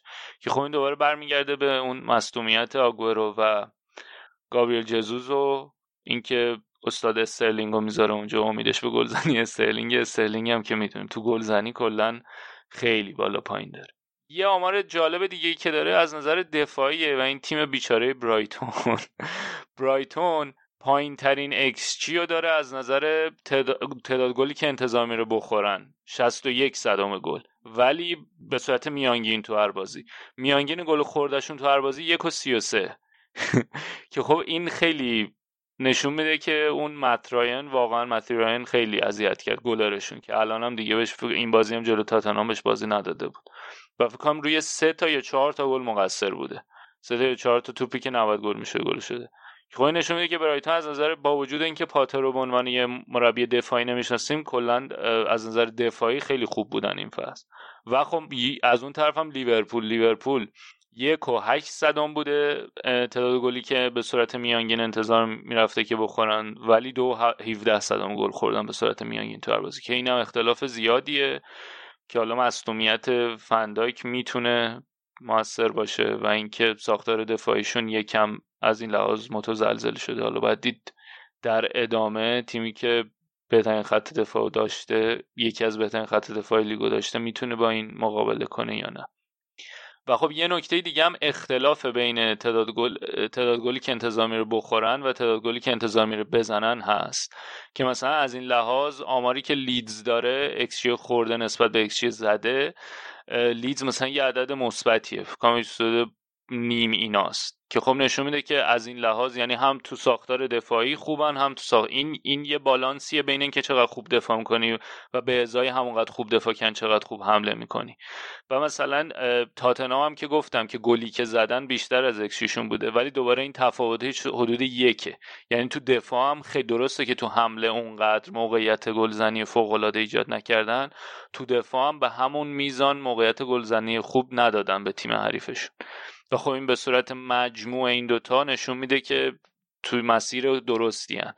و در دراز مدت احتمال اینکه بتونن نگه دارن این نتیجه که تا الان گرفتن بیشتره و آماری که خیلی نگران کننده است چلسیه که اختلاف بین اکشی زده اکشی خوردهشون منفیه یعنی هم گلی که انتظار می‌رفته بزنن کم بوده هم گلی که انتظار می‌رفته بخورن زیاد بوده که تیمی که این همه خرج کرده توی خط حملش آمار آمار نامید کننده ایه. مثلا سیتی هم افت داشته نسبت به پنج فصل اخیرش.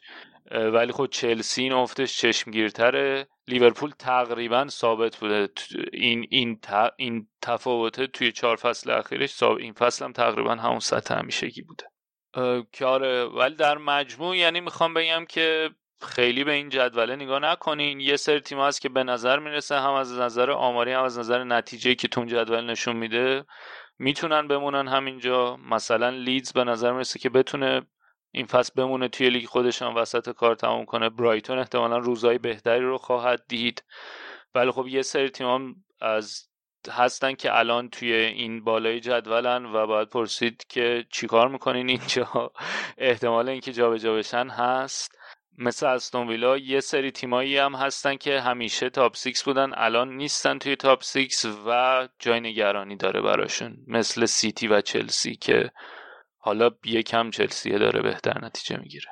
خب بیا بریم یکم راجع به وولورهمپتون حرف بزنیم. گفتی یه سری موضوع راجع به وولورهمپتون نمازی کردیم مقاله رفتی خونی راجع به وولوز ببین آره من می‌خواستم چون همش راجع به این top six حرف زدیم مدت راجع به وولورهمپتون هم یکم حرف بزنم. این فصل تا اینجای کار هفته بازی فکر کنم چهار تا برد گرفتن دو یه مساوی و دو تا باخت. بعد خب نونو چند فصل از وقتی که اومده تو وولوز داره خیلی خوب باشون نتیجه می‌گیره و همون سه دفاعه همیشگی رو دارن بازی می‌کنن ترکیبی بین 3 4 3 و 3 5 2 و یه نکته ای که الان داره توی ترکیبی که داره استفاده می‌کنه نونو توی وولوز اینه که خیلی متکیه به استفاده از وینگ بک ها عرض دادن به بازی و گلزنیشون رو متکی هستن به این عرضی که به بازی میدن. و خب تا اینجای کار سمدو رو گفتم اضافه کردن که دوهرتی رو که از دست دادن ولی سمدو رو از بارسا اضافه کردن که به عنوان وینگ بک چپ استفاده می‌کنه. تو وینگ بک راست سایس رو استفاده می‌کرد یه مدت ولی خب سایس بازیکنی که بیشتر متمایل به وسطه و بعد از مصدومیتش یه بازیکن 18 ساله رو بهش بازی داد بازی جمعهشون جلوی پالاس آیت, آیت نوری یا آیت نوری بعد این آقای رایان آیت نوری خب اینو گفتن مثل اینکه نوه آیت الله نوری همدانیه مزاح نکن وسط حرف جدی من. من آره آقای رایان. آره قیافشم نه شبیه نیست. ببین تفاوتی که داره اینه که یعنی تو الان قیافه آیت الله نوری همه دارین تو ذهنته؟ درسته سوال نبود که چطوری. متاسفانه آره. نمی‌دونم واقعا چرا. درسته. بعد ببین خب چیزی که این آیت نوری اضافه می‌کنه به این ترکیب 3 4 3 9 اینه که وینگره. یعنی به صورت ذاتن بازیکنی که علاقه منده به اینکه از کناره ها حرکت کنه. و وقتی که مپ تاج مپ, مپ تماس با توپش رو مقایسه می‌کرد توی این آقای تام سپیرز خبرنگار چیزه تیم سپیرز تام نه. خبرنگار وولفز اتلتیکه. با این مپ, مپ نقشه تماس با توپ آیت نوری رو مقایسه کرده بود با نقشه تماس با توپ سایس که توی اون پست وینگ بک چپ داره بهش بازی میده. خب چپ گفتم نه راست منظورم. چرا من تصحیح نمی‌کنه راست. بعد و کاملا مشخصه که سایس خیلی تمایلش اینه که توپو بیاد وسط تر بگیره ولی آیت نوری خیلی بیشتر توپ تماس با توپ داشته کنار محوطه جریمه حریف همینطور نزدیک به کور نقطه کورنر. که این باعث میشه این این یه ویژگی جدیدی اضافه می‌کنه به ترکیب وولفز توی حمله که بتونن از ارز بهتر استفاده کنن و وقتی هم اون باشه هم سمدو سمدو هم خیلی مثلا بازی درخشان داشت جلوی پالاس خیلی بهتر می‌تونن تو ارز استفاده کنن به خصوص که خود تاکید چیزم هم همینه تاکید نونو هم برای بازیهایی که گره می‌خوره اینه که بتونن از ارز استفاده کنن با ارز دادن به زمین بتونن حمله رو شکل بدن و بتونن گلزنی کنن. و یه نکته دیگه هم که در مورد ترکیب این 3 4 3 3 5 2 ولز می‌خواستم بگم حضور دندونکره. که خب دندونکر در کنارش موتینیو خیمنزن که اونا بخشین خیمنز نه موتینیو و روبن نوز.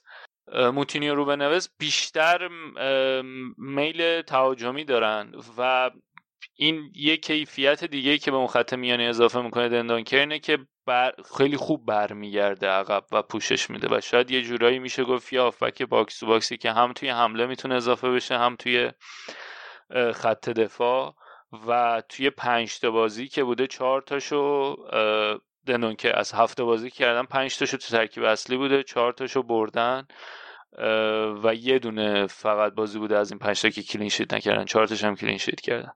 که اینم دوباره کمک می‌کنه که حالا اونم یه کم چیزه یه پازلیه و یه جاییه که باید دید نونو چه تصمیم می‌گیره تا آخر فصل بلاش که از بین آیا حاضر میشه که هر ستا اینا رو استفاده نکنه به خاطر اینکه اگه بخواد موتینیو نوز رو بذاره جفتشون باز کنن که تقریبا کیفیتاشون شبیه همه. اگه بخواد هر ستا رو با هم دیگه بذاره بعد خب از اون طرف یه باز یه مهاج... یه دونه از اون بازیکنان که تو سه چهار مثلا جلوترن رو باید عقب بیرون بکشه. و اگه بخواد دندونکر استفاده کنه با یکی دیگه شاید اون کیفیتی که تو حمله هست و نداشته باشن دیگه. ولی به عنوان یک ستون برای خط ستون که نواز کنی که بتونه بالانس به توازن بده به خط میانی ولفز خیلی مهمه دندونکر حالا باید تا آخر فصل از بین این سه تا چه جایگشتایی استفاده می‌کنن اونا. فعلا که به نظر می‌رسه که بخواد که دندونکر رو نگه داره وسط حالا یا نوس کنارش باشه یا موتینیو و دوتا هم وینگ بک. دست درد نکنه مرتضی بریم یه سرعتی بکنیم بعدش برگردیم با قسمت بعدی برنامه. Lionel Messi! Oh my goodness!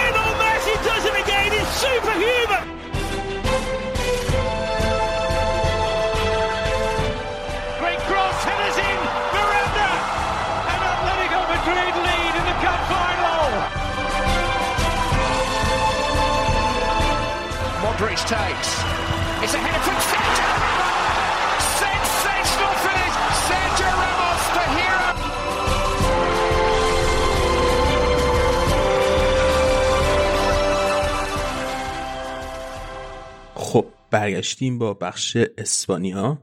برای این اپیزود. الان امیر حسین به اون اضافه شده. بریم با امیر حسین. سلام علیک کنیم. سلام امیر حسین. چطوری؟ هفته پیش کجا بودی؟ نبودی؟ سلام علی. به تو همه شنونده ها خوبم. مرسی. هفته پیش و هفته قبلش فکر کنم غیبت داشتم. دلیلش این بود که یه دفاع ریزی داشتم می‌کردم از پایانامم و الان دیگه خیلی خوشحالم که تموم شده و اینطور میگن. مبارکه اگه مبارکه. خدا قبول کنه. بالاخره رادیو آفساید مثل یک دکتر تحویل جامعه بده. دکتر نداشتیم؟ فکر کنم. آره نداشتیم. نداشتیم. بیا بگو که چقدر رادیو آفساید تاثیر مثبت داشت توی اینکه بتونی تو دکتر بشی. خیلی خیلی همه دوپینگ روحی بود برات. حقیقتا دوپینگی بود. رادیو آف ساید خیلی تو خودت کمک کردی.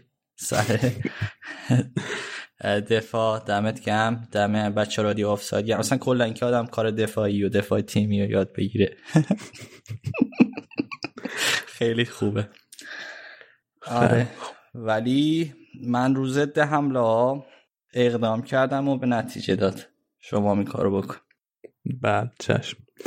بیا مسخره بازی رو تمام کنیم. بریم سراغ فوتبال. و اتفاقی که افتاد تو این هفته. از بارسا شروع کنیم که هفته خیلی پر سر صدایی داشت. بیا از استعفای بارتومو و تیم مدیریتی شروع کنیم. روز سه شنبه استعفا دادن. چه گذشت بر بارسا؟ چی شد که بارتومو استعفا داد؟ والا من فکر کنم که دیگه خودشون هم ناامید شده بودن از اینکه بتونن کاری بکنن یا بمونه. و تو چند مرحله دیگه ثابت کرده بودن ملت که بارتومو نمی‌خوان. یکی آخریش هم دیگه همین رأی اعتماد به, به چیز انتخابات بود دیگه.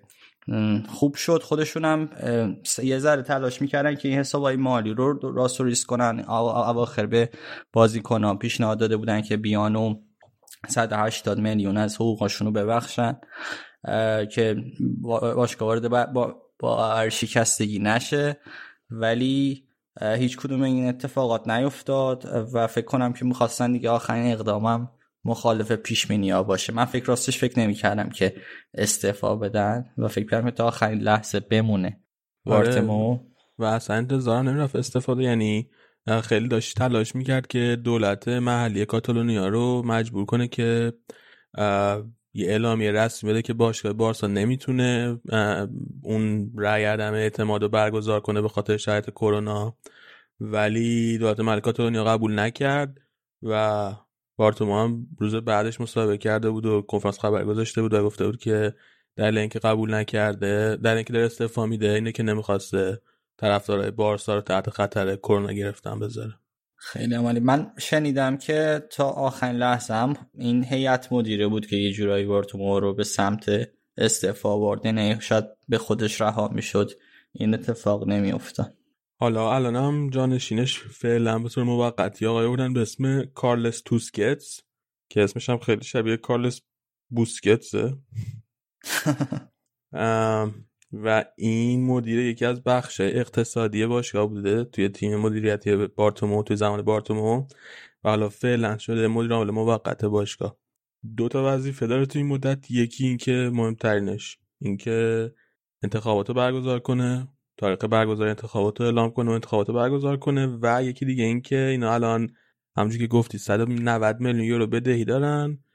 و باید تا یه زمان تعیین شده ای فکر کنم توی فکر کنم توی نوامبر بود اون زمان توی همین ماهی که هستیم. پنجم نوامبر. آره این بدهی بتونن صاف کنن وگرنه باشگاه در معرض ورشکستگی قرار می‌گیره. درست. نمی‌دونم چی بگم. فکر کنم که خیلیش الان وابسته شده به که بازی کنن چیکار کنن دیگه. و این تصمیم هر کدوم بازی کنن که خیلی هاشون هم بازی کنن قدیمی دیگه. مثل بوسکت مسی یعنی هرچی قدیمی تر احتمالا این حقوقاشون هم بیشتر. و شاید یه جوری سرنوشته باشگاه توی ماه های آینده به دست همینا رقم بخوره نه تو زمینی بار خارج زمین و همین که ببخشن پولشون. آره دقیقا. و پیشنهادی هم که بهشون دادن فعلا مثل قبل نیست که حقوقشون رو کم کنن. پیشنهادی که بهشون دارن میدن مثل اینکه موقع تیم توسکتس دارن پیشنهاد میدن اینه که بیان حقوقشون رو ساختارش رو عوض کنن. یه جوری که این حقوقی که الان نمی‌گیرن و در آینده مثلا اضافه بگیرن و در واقع در مجموع همون پول بگیرن. ولی الان امسال که سال کرونا و باشگاه مشکل مالی داره کم بوده منابع مالی داشته امسال لازم نباشه این پول پرداخت کنه. دقیقا. این این این چیز این قطعا شدنی تر از حالت اولشی که بازیکن کلا بیان ببخشن. و خب خیلی ها قرارداد دارن. حالا مسی قراردادش تموم میشه تا آخر سال ولی خیلی از کسایی که قرارداد دارن تا سالهای بعد می‌تونن که اینو به جورایی تو سالهای بعد حساب کنن به باشگاه کمکش. حالا بیا راجبه این کسایی که تا الان نامزد شدن واسه انتخابات بارسا و کسایی که احتمال میره نامزد بشن ولی هنوز به طور رسمی اعلام نکردن حرف بزنیم. فقط قبلش بعد بگم که خب توی انتخابات بارسا واسه اینکه هر کاندیدی بتونه واقعا شرکت کنه توی انتخابات دو تا شرط رو باید بهش برسه. اولا اینکه بعد بتونه یه تعهدنامه بانکی بیاره به مبلغ 125 میلیون یورو که 15 درصد بودجه باشگاهه که بانک تعهد کنه که این پولو این این این ضمانت رو میده که این پولو به این آقا مثلا بده اگر که یا این آقا یا این خانم می‌تونه تامین کنه این بودجه مالی و اگر که ضرر مالی داد در موقع مدیریت بارسا که باشگاه بتونه از بانک پولو بگیره و خود باشگاه ضرر نکنه و ضرر مالی رو فرد بکنه. و دومیش این که واسه اینکه بتونه توی انتخابات شرکت کنه بعد 2257 تا امضا از سوسیوهای باشگاه بگیره. قبل از اینکه اصلا بتونه تو انتخابات شرکت کنه. یعنی از بین تقریبا 100 هزار تا سوسیویی که می‌تونن توی انتخابات شرکت کنن و رأی بدن. حداقل اول کار 2257 نفر بعد امضا کنن که به این آقا می‌خوان رأی بدن. یعنی یه مینیمم رأی بعد داشته باشه که بتونه شرکت کنه تو انتخاب دقیقا. چون حدود معمولا هم حدود 60 هزار تا رأی میدن. این میشه یه 4 5 درصد از کسایی که قرار رأی بدن. و یعنی بعد اون آدم داشته باشه. کلا باید پولدار باشه دیگه. همونجوری گفتی هم زمانت نامه همین که هزینه تبلیغاتی که واسه این کار نیازه خب خیلیه. یعنی فونت آردی فکر کنم خیلی هزینه کرده واسه انتخابات. و اینجوری نیست که کسی مثلا بتونه به خاطر مدیر خوب بودن بیاد بالا و شرکت کنه. اینا همشون businessman ای خیلی بزرگی تو کاتالونیا کسایی که شرکت می‌کنن قبلا یا مدیر بودن یا به نوعی که اونم احتمالا مدیر position های قبلیشون هم به خاطر همین پولشون به دست آوردن. آره حالا بیا راجبه دو حرف بزنیم. اولشون که اسمش هم گفتی الان ویکتور فونته. که خب قبلا خیلی راجبش حرف زده بودیم تو برنامه خودمونم. حالا چی داری برامون بگی راجع فونت؟ فونتو که یه مصاحبه کامل با نوید کردیم از admin ای page لاماسیا. خیلی خوب به لاماسیا اهمیت میده و شعار اصلیش هم واسه این انتخابات هم اووردن ژاویه یعنی حرف دیگه ای نزده. حتی زمان کمانم گفته که ما اولین اقدامی که بکنیم به عنوان مدیر مدیر باشگاه یعنی که ژاوی رو بیاریم. خیلی اعتقاد به کمان هم نداره فونت هم بیزنسمن موفقی بوده و می‌خواد که مثلا خیلی وابسته با آکادمی باشه. یعنی همین که می‌بینی که طرفداراش هم مثل نوید هستن از بچههایی که ساپورت لاماسیا رو دارن. یعنی که خب خیلی دلش می‌خواد که با شعار این که ما باید آکادمی رو قوی کنیم و کسایی مثل ژاوی رو حمایت کنیم و اینا و پویول یه جای ازش حمایت کرده. و خیلی زودتر از همه هم شروع کرد. یکی از نکته های مثبتش اینه که زودتر از همه شروع کرد اعلام کردن که می‌خواد این بیاد واسه مدیریت خب شغل قبلیش رو استفاده داد. الان فکر کنم چند ساله که فقط تمرکزش گذاشته رو اینکه آماده بشه واسه مدیریت باشگاه. دقیقا از 2015 داره آماده می‌کنه خودش و کمپینش داره آماده می‌کنه واسه همچین روزی. و خودش دیگه هم که راجع فونت من خواستم یعنی که خیلی هم به چیز اعتقاد داره به separation of power اعتقاد داره. خیلی بحثش اینه که مدیریت خودش می‌خواد مدیریت بخش اقتصادی و بخش تجاری باشگاه به عهده داشته باشه و جاوی که میاره فقط به عنوان سرمربی تیم بزرگ سالان نباشه. قراره کل تصمیمات ورزشی و کل تصمیمات از آکادمی باشگاه تا تیم ورزشی تا اینکه کدوم بازیکن به خدمت بگیرن کدوم بازیکن بفروشن همه اینا رو می‌خواد زیر نظر جاوی داشته باشه. و همطور که گفتی پویولا هم می‌خواد به سعی داره. پویولا هم برگردونه. پویولا هم ازش یه حمایتی کرده بود و با ویکتور والس هم خیلی رابطه نزدیکی داره. خلاصه خیلی خیلی هر سال ورزشی که ازش می‌پرسن میگه که اینو ربط داره به کسایی که قراره بیان واسه مدیریت ورزشی باشگاه. خودش اصلا نمی‌خواد دخالتی بکنه یا حداقل شعارش اینه. درست. بیا. به این راجبه لوئیس فرناندز می‌خوای حرف بزنی؟ یکی دیگه که اونم مثل اینکه businessman ه. اونم یکی از businessman های بزرگ کاتالونیاست یه شرکتی به اسم آب کاتالونیا که این پول میده یعنی وام و یه سری سرویس ها میده به شرکت های کوچیکتر که مثلا می‌خوان رشد کنن تو کاتالونیا. اینم خیلی با شعار لاماسیا و اینکه ما باید رو آکادمی سرمایه گذاری کنیم اومده و الان حرف اصلیش هم اینه که چون business شون یه جوری business مردمی هم هست و به شرکت کوچیک سرویس میدن. حرفش اینه که بین مردم کاتالونیا و مدیریت باشگاه اختلاف زیادی افتاده. ما باید این اختلاف رو کم کنیم یا جبران کنیم و حالا می‌خواد یه جوری باز این این نزدیکی رو به وجود بیاره. که حالا بعیده. یعنی چون که هم به دلیل که بعد یه شهرت اولی هم داشته باشه یه سری تاییدی بگیره. خیلی از این افراد ممکنه حتی به, انتخابات نهایی هم نرسن چون به 2000 تا رای نیاز دارن. حداقل شانسش از فونت شاید بگیم تو این مرحله کمتره. ولی بعد از یعنی الان هنوز لاپورتو هم به عنوان کاندیدا وارد عرصه انتخابات نشده. ولی ولی این فرناندز بعد از لاپورت و فونت جزو یعنی نفر سومی بود که اعلام کرد. همون خیلی وقت قبل که حتی صحبت چیزم نبود. صحبت انتخابات زود رسم نبود. این بود گفته بود که من می‌خوام که بیام واسه انتخابات شرکت کنم. یعنی الان اعلام کرده بود. بریم سراغ نفر سوم. این آقای تونی فریژا که اینم از مدیرای سابق بارسا. آره یکی از کسایی که تو هم گفتی تو هم دو دوره لاپورتا مدیریت کرده هم دوره خود بارتوماو. و یکی از دلالی که من فکر کنم اینم شانسی نداره اینه که بخواد تو بخش مدیریتی باشگاه بوده زمان بارتوماو و این حالا بارتومو همین که چه میراسی داشتم جای هر چیز داره چون که بالاخره قهرمانی داشتن 2015 چمپیونز لیگ بردن ولی این افراد یه میراث از لاپورتا داشتن که خیلی نتونستن خوب ازش مراقبت کنن و شاید خیلی مدیریتشون تو سالهای اخیر به خصوص خریداشون و اینکه بازیکن معمولی با قیمت بالا بخرن خیلی به با دارا خوشایند نبود دیگه. اینا شانس زیادی نخواهند داشت به نظرم. آره و یه چیز دیگه هم که هست که خیلی حرف هست راجع به تونی فریجر اینه که اون موقعی که یوان کرویف اون پست مدیریت افتخاری شو ول کرد و دیگه تصمیم گرفت مدیر افتخاری نباشه زیر نظر مدیریت همین آقای روسلو بارتومو بارتومو خیلی شدید اصرار داشت که این تقصیر تونی فریجا بوده و تونی فریجا باعث شده که کرویف دیگه تصمیم بگیره که جزء که دیگه مدیر افتخاری باشگاه نباشه و خیلی اونو سرزنش کرده بود. خلاصه برای همین از بین اونایی که خد... اون طرفدار بارسا که خیلی کرویف دوست دارن و خیلی طرفدار کرویف بودن مثل کسایی که احتمالا به لاپورتا می‌خوان رای بدن یا به فونت می‌خوان رای بدن واسه همین فریجا اصلا محبوبیتی نداره. اینم هست. دقیقا. آره. نفر بعدی آگوستین بندیتو. آگوستین بندیتو بازم از مدیرای اسبقه باشگاه که فکر می‌کنم تو بخش اگه اشتباه نکنم تو بخش فمینینو یعنی فوتبال بانوان باشگاه یه موقعی فعال بود. اونم الان کاندیدیش قطعیه یعنی وارد چیز شده وارد انتخابات شده.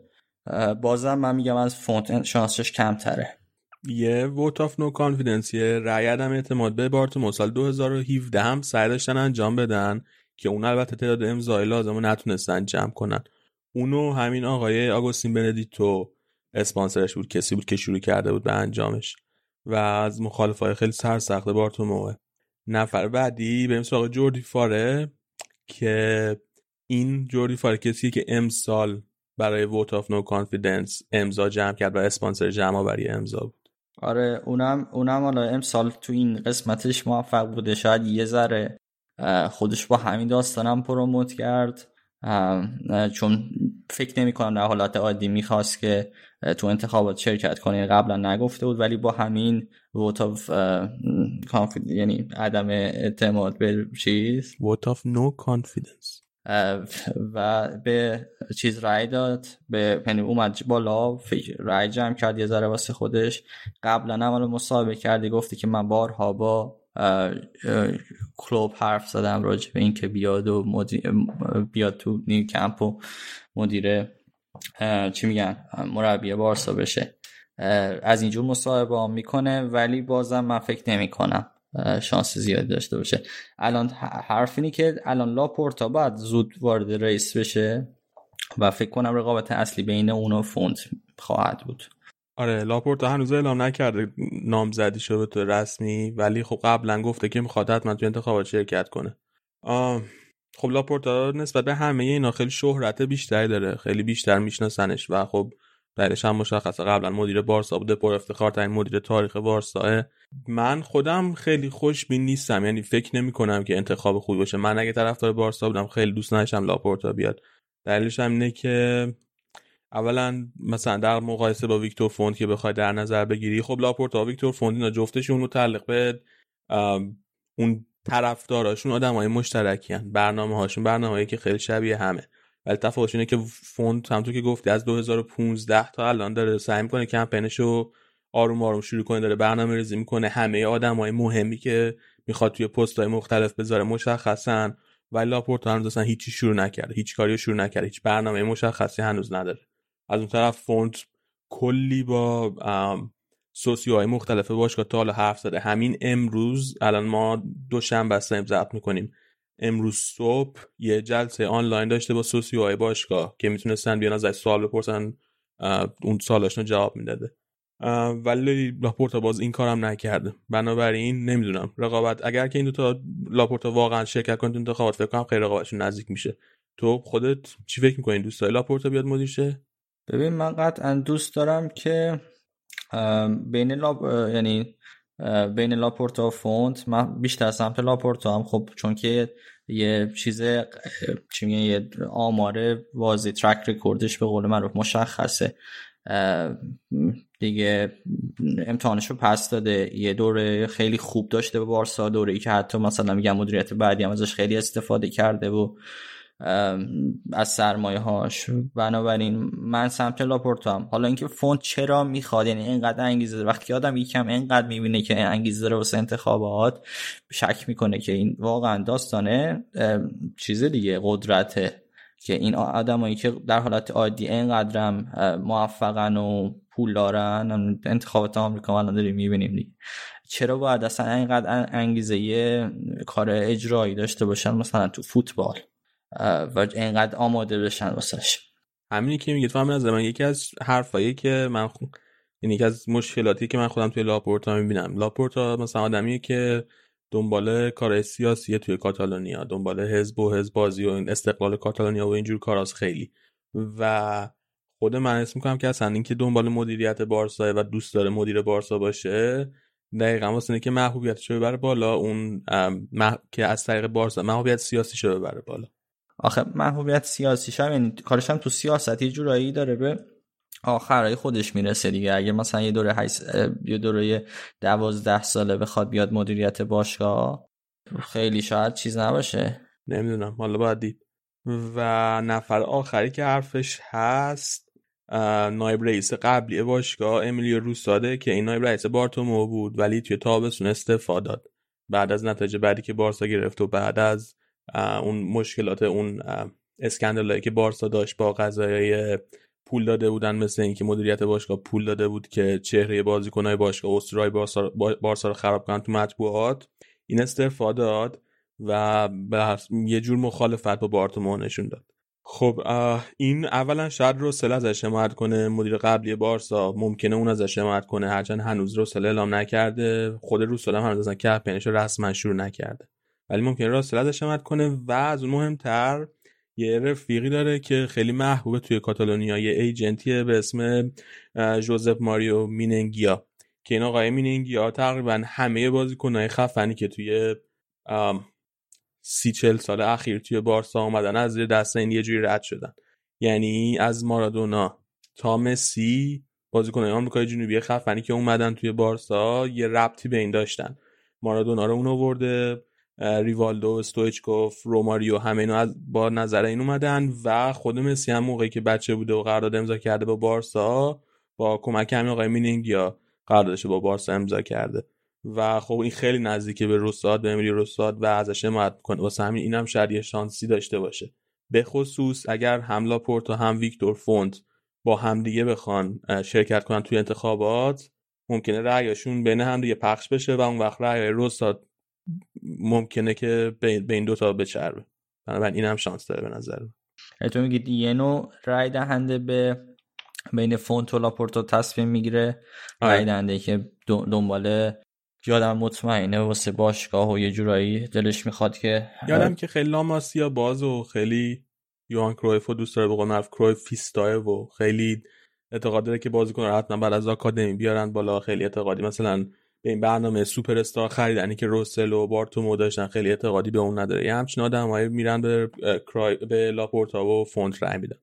ولی مثلا کسایی که طرف سوپر استار خریدنن خب نمیرن به فونت رای بدن. نمیرن به لاپورتا رای بدن. درست. میگم حالا اون سوالی که پرسیدی گفتی چرا من مثلا چیز؟ من فکر کنم خب لاپورتا جفتشو انجام داد تو دوره خودش دیگه. رونالدینیو رو آورد و فونت یعنی و خیلی از ستاره هم تو اون دوره پیشرفت کردن و رسیدن به تیم اصلی. برای همه میگم که شاید این دوتا ویژگی که داشته باشه یعنی و, و مشکل مالی هم نداشت بارسا دیگه. یعنی خریده احمقانه مثل این چند سال گذشته نداشتیم تو اون دوران لاپورتا. آره حالا بیاییم ما بریم راجع به دو تا بازی. این هفتهتون حرف بزنیم. یه بازی خیلی خوب درخشان جلوی یوونتوس داشتین. که تونستین دو هیچ هم ببرین توی یووه آرنا یوونتوس آرنا. و یه بازی خیلی بد جلوی آلاوز یا حداقل نتیجهش خیلی بد جلوی آلاوز داشتین. چطور این دوتا بازی؟ دوتا بازی یوونتوس رو بذار اول بگم که من نمی‌دونم دفاع یوونتوس بود یا بارسا که خیلی بازی خوب شروع شد. بارسا همون چند دقیقه اول کلی موقعیت داشت. و آخرش هم همون دقیقه سی در دوازده بازی سیزده بازی مسی پاس خیلی قشنگ به نظرم داد به دمبله که منطقه بازی رو خیلی هم دیده نشد به عنوان پاس گل ولی خیلی خوب منطقه بازی عوض کرد. دمبله گل زد و ولی یکی از چیزهایی که تو این بازی عجیب بود همون ترکیب اصلی بود دیگه اینکه پدریو گذاشته بود با دمبله شروع کنن خیلی ها فکر می‌کردن که واسه این بازی که اینقدر مهمه حتما از گزینه های اولش مثل مثلا فاتیو دمبله استفاده می‌کنه یا کوتینیو.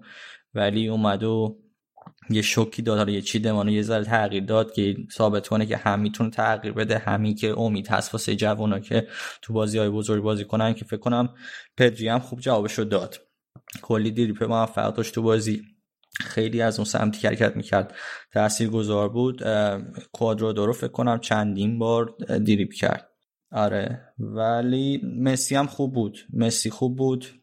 تو این بازی خیلی موقعیت ایجاد کرد. گریزمن یه تیرک زد. اونم بد نبود. فاتی اومد تو بازی.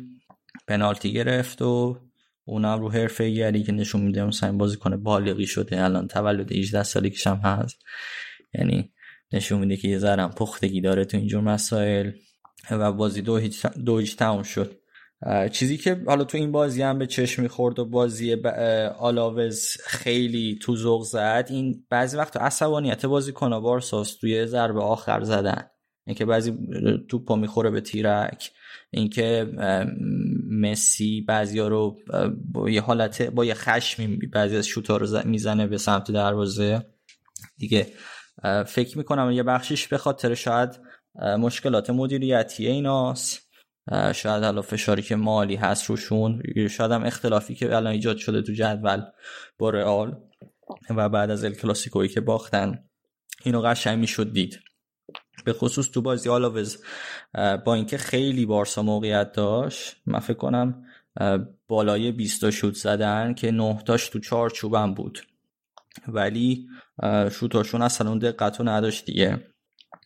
تو دو تا بازی بارسا جلوی تیم ده نفره قرار گرفت. یعنی آخرای بازی هم تو بازی یوونتوس ده هم نه نفره شده بودن هم آلاوز. فکر کنم دقیقه 60 ده نفره شد. بازم نتونست که از موقعیتاش استفاده کنه گل بزنه دیگه. این یه مسئله که وجود داره تو تیم و اینا اعتراض خیلی دارن به داوری. یعنی هم تو زمین می‌بینی که اعتراض می‌کنن هم بیرون زمین کمان چند تا مصاحبه کرده بود قبلش گفته بود که چرا نمیم تصمیمات وار بر علیه ماست چرا انگار وار وجود نداشت واسه مثلا اون بازی که می‌گفتن که پنالتیشون رو نیده بود. این بازی هم مثل این که دیونگو زده بودن توی محوطه و اینا. یعنی به نظر من پنالتی بود. و نگرفت دیگه. یعنی شاید اینا به عصبانیتشون اضافه می‌کنه. کلا یه تیم عصبی بارسا که حالا خدا رو شکر توی چمپیونز لیگ نتیجه گرفته. دو تا برد داره از دو بازی و حالا باید بره با دینامو کیف بازی کنه. ولی توی لالیگا اصلا خوب نتیجه نگرفته. الان هشت امتیاز شده اختلافش با رئال. ببینن چهار تا بازی پشت سر همه توی لالیگا دو تا باخته بردن دو تا مساوی. برد نیوردن چهار تا بازی پشت سر. بعد من داشتم یه توییتر اینا نگاه می‌کردم. خیلی هم گفتن که بارسا جلوی آلاوز حقش بود ببره. نیمه دوم خیلی خوب بازی کرد خیلی عالی بود. گلی که خورد خب اشتباه فردی نتو بود نباید اون تو گل می‌شد تو حتی گل نمی‌شد. و خب اینا همش درسته. بارسا نیمه دوم خوبی واقعا داشت موقعیت خیلی خوب داشت. دروازه‌بان آلاوز پاچکو خیلی توپای خوبی گرفت از بازیکن‌های بارسا. یه توپ خیلی خوب جلوی مسی گرفت و گل آلاوز واقعا گل خیلی شانسی بود. شانسی که به قول تو خیلی سوتی بعدی داد آره تو. که دلمون تنگ شد واسه ترشتگن و یه بخشش هم پیکه بود. یعنی اون پاس رو به عقب تو اون شرایط خیلی محکم بود. ولی نه 80 90 درصد تقصیر نتو بود که سری پاس رو نداد و توپ گم کرد. آره ما فهم ولی آم، مسئله اینه که اولا یه تیم مثل بارسا نباید 45 دقیقه اول بازی نیمه اول بازی کامل خاموش بازی کنه. اینا اصلا کامل انگار توی بازی نبودن. و مسئله دوم خیلی از توپایی که توی این بازی خراب کردن دقیقا توپایی بود که توی سالهای گذشته توی بازی گذشته گل می‌کردن. و این دفعه اولم نیست که اتفاق میفته توی ال کلاسیکو هم یه سری توپ خراب کردن به طور مثال. آتش نشان داره از اینجا رد میشه. و واقعا باید این مسئله رو یه فکری بکنن. به خصوص گریزمان خیلی توپ خراب کرد توی این بازی و وضعیت گریزمان واقعا باید یه فکری براش بکنن. آم، بالاخره هم گل زد. توی نیمه دوم. ولی آره شاید شاید میگم این بازی نیمه دومش یه جورایی کلپس بارسا بود دیگه. یعنی تیمی که ال کلاسیکو رو باخته اونجوری دو تا بازی یعنی قبل ال کلاسیکو هم به داوری اعتراض دارن بعد میان. کلاسیکو رو اونجوری میبازن. بعد نیمه اول همین بازی یه اشتباه بد باعث میشه که عقب بیفتن بازی که مثلا موقعیت بیشتری دارن. 25 تا شوت زدن به سمت دروازه. خود این باعث می‌شد که تیم عصبی بشه دیگه. نیمه دوم خیلی عصبی بودن.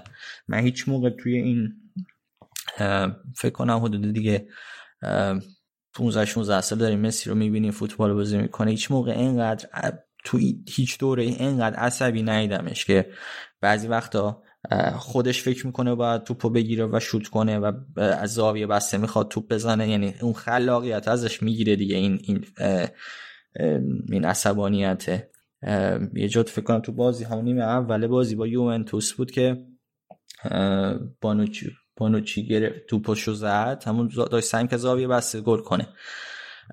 یه ذره تیم کلا عصبانیه. حالا من این داوری یارم بهشون حق میدم. یعنی چون شما کلی مفصل راجع به داوری حرف زدین منم دارم میگم گفتین راجع به consistency که داوری باید consistent باشه. من می‌خوام بگم که یه جورایی اینا الان دارن می‌بینن consistency against یعنی بر علیهشون دارن هی دارن می‌بینن. چیه بر علیهشون هی دارن می‌بینن؟ یعنی نه تصمیمات داوری تصمیمات حالا پنجاه پنجاه داوری یا چیز هیچ کدوم این بازی هایی که مثلا پشت سر همه اتفاقات یه جوری داره اتفاق میفته که به ضرر بارسا بشه. یعنی چه از بازی رئال گرفته چه خود ال کلاسیکو. بازی رئال که همون ال کلاسیکو دیگه چند بار میشماری؟ یعنی بازی قبلی رئال من گفتم بازی که من فکر کردم مثلا راموس نباید میومد ال کلاسیکو خاطر اینکه بعد اخراج می‌شد. آها یعنی با اصلا راموس نباید توی بازی می بود چون که به نظر تو توی یه بازی بعد تو بازی با کادیز مثلا نه خب تو به خاطر اینکه بازی قبل ال کلاسیکو به نظرم کارت قرمز باید می‌گرفت. کادیز خب خیلی چیز قدرت رسانه ای نداره تیمش هم برد یعنی از رئال برای همین شاید خیلی مانوف نداده شد رو اون حرکتی که راموس کرد. توی رادیو آفساید بعد مانوف بدیم و قدرت رسانه به کادیز برگردونیم. نه دیگه اعتراض نه. ولی می‌خوام بگم که این چیزا باعث عصبانی و مدیریت هم که دیگه تکلیفش مشخص نیست یاد می‌کنه دیگه داستان. ولی الان هشت امتیاز اختلافه فکر کنم با یه بازی کمتر. که شاید بشه پنج هشت امتیاز. از رئال کمتر دارن ها از صدر آره. از صدر جدول نه امتیاز کمتر داره. که رئال سوس... با دو تا بازی کمتر. آره. پیش سوسیه داده. آره. نه رئال الان به نظرم فعلا شانس اوله با این روندی که داشته. اتلتیکو هم خیلی خوب. اتلتیکو تو این چالا بهش می‌رسیم ولی تا حالا نباخته تو این لالیگا. آره. من قبول ندارم حرفایی که راجع به داوری و بارسا اینا زدی. به نظر من یه ذره با, با هوادار و باشگاه بارسا به خودش نگاه کنه به نگاه کنه که مثلا وقتی جلوی آلاوز توی نیمه دوم دارن خوب بازی می‌کنن چی باعث میشه که مربیشون تصمیم بگیره دقیقه 78 اون ترکیب تهاجمی که خوب داره بازی می‌کنه بیاد ناقصش کنه. انسو فاتی بکشه بیرون به جاش بریت ویتیو بیاره که اصلا در سطح بارسا نیست به هیچ دردی نمی‌خوره. چی باعث میشه که این فکر به ذهنش برسه که این کارو بکنه؟ یا بعد به این فکر کنه باشگاه بارسا که برای چی بوسکتس با اون سن و سالا با شرایطی که داره و با افتی که کرده هنوز جزء هافبک های فیکس باشگاهه و از داره توی پستی بازی می‌کنه که اصلا پست تخصصیش هم حتی نیست. و مشخصا بازی ضعیفی هم می‌کنه. در صورت که بازی کنی مثل پیانیش روی نیمکت نشسته. بازی کنی مثل روبرتو رو دارن سرج روبرتو دارن که می‌تونه توی اون پست بازی کنه می‌تونه قطعا بهتر از بوسکتس بازی کنه. این دوباره موردی که باید بهش فکر کنن بعد به این فکر کنن بعد به این فکر کنن که گریزمن برای چی باید به این شرایط افتاده که خیلی از موقعیت هایی که خیلی راحت تر از اینا باید می‌تونه گل کنه نمی‌تونه گل کنه. میره تو تیم ملی فرانسه خوب بازی می‌کنه ولی برمیگرده میاد واسه باشگاهش اون اون کیفیت و اون بازدهی نداره. نظر من باشگاه باید به این چیزا فکر کنه. نه اینکه چرا راموس تو بازی با کادیز اخراج نشده. دقیقا یه انتقادی هم که بعضی از این مطبوعات کاتالونیا دیدم داره به کمان می‌کنه اینه که چرا انقدر یعنی تنوع تاکتیکی نداره و همش داره 4 2 3 1 بازی می‌کنه. یعنی هر اتفاقی میفته می‌برن 4 2 3 1 می‌ذاره میبازن 4 2 3 یعنی فقط یه جورایی حالا به از ریکی پوج به نظرم این چرخش بازیکناش حالا من تا یه حدی می‌تونم باشه OK باشم که مثلا پدری رو می‌ذاره دمبله میاد گریزمن به اندازه کافی شانس داشته. حالا ولی خب شاید اون پستی که اصلیش بازی نکرده کوتینیو به نظر من به اندازه کافی بازی کرده حداقل تا وقتی که تا جایی که تو فرم بمونه. ولی مسئله که هست اینه که فقط 4 2 3 1 بازی کردیم. یعنی که خوبم بوده. میگم بعدم بازی نمی‌کنه وارسا مثلا اینه که حالا از موقعیتشون استفاده نمی‌کنن. یه جورایی فکر کنم چند تا برد یا چند تا بازی آسون پشت سر هم این روند رو تغییر بده. چند تا بازی آسون پشت سر هم که آلاوز بازی آسونه دیگه. الان آلاوز آره. مگه چند دومه لیگه؟ آلاوز الان آلاوز الان 14 همه تو لیگ. تازه با یه امتیازی که گرفت. اگه امتیازشو نگرفت که پایین ترم بود 15 و 16 حالا بریم یکم راجع به رئال حرف بزنیم. خب رئال خیلی هفته عجیب غریبی نداشت. توی Champions League هفته دوباره یه بازی بد داشت جلوی مونشن گلادباخ از نظر نتیجه بد بود. دو هیچ عقب افتادن بعدش تونستن دو دو مساوی کنن. ولی به نظر من بازی مثبتی بود. یه سری بازیکنایی که تا حالا خوب بازی نکردن توی این بازی خوب بازی کردن. بالاخره آسنسیو دیدیم که بازی داشت که واقعا خوب بازی کرد توش به نسبت بازی کنه مثبتی بود. روند روند رو به رشد شاید می‌تونست تو این بازی ببینه. و گلایی هم که خورد رال واقعا روی دو تا زده حمله گل خورد. آخر بازی تونست دو تا, دو تا گل بزنه مساوی بگیره. خیلی خوب بود که تا آخر جنگیدن و خیلی چیز مهمی که وجود داره اینه که توی تاریخ چمپیونز لیگ فقط 9 درصد تیمایی که دو تا بازی اولشون رو باختن تونستن صعود کنن به مرحله بعدی. اما همین دو تا گلی که آخر بازی زدن باعث شد که اون 9 درصد تبدیل بشه به 20 درصد. یعنی 20 درصد تیمایی که از دو تا بازی اول یه باخی مساوی داشتن تونستن صعود کنن به مرحله بعد چمپیونز لیگ که خب واقعا تفاوت بیشتر از دو برابر تفاوت داره. ولی مهمترین اتفاقی که توی بازی رئال با افتاده اتفاق حاشیه‌ای بود که از بنزما فیلم گرفتن که داشته با مندی حرف می‌زده بین دو نیمه قبل از اینکه دوباره بیان توی زمین که به نظر میاد داشته به مندی می‌گفته که به وینیسیوس پاس نده برای اینکه داره خیلی بد بازی می‌کنه. مثل این داره بازی می‌کنه که انگار اصلا داره بر علیه خودمون بازی می‌کنه. و خب این خیلی حاشیه ساخت. بنزما هم که همیشه توی اینجور وقتا خیلی سخت جواب میده. یه پست گذاشته بود نوشته بود که موقعی که سگا او او می‌کنن پارس می‌کنن من دارم تمرین می‌کنم و کار می‌کنم و تلاش می‌کنم از این حرف.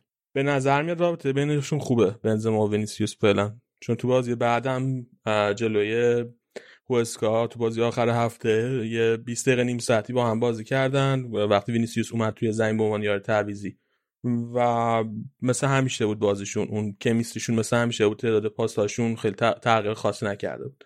خیلی بعیدم از به نظر منم که همچی حرفی زده باشه چون داشت اون فیلمی که من دیدم من وینیسیوس داشت می‌دید که اینجوری حداقل اینجوری جلوش به نظرم نمیگه. اگه فرانسوی حرف می‌زد با مندی.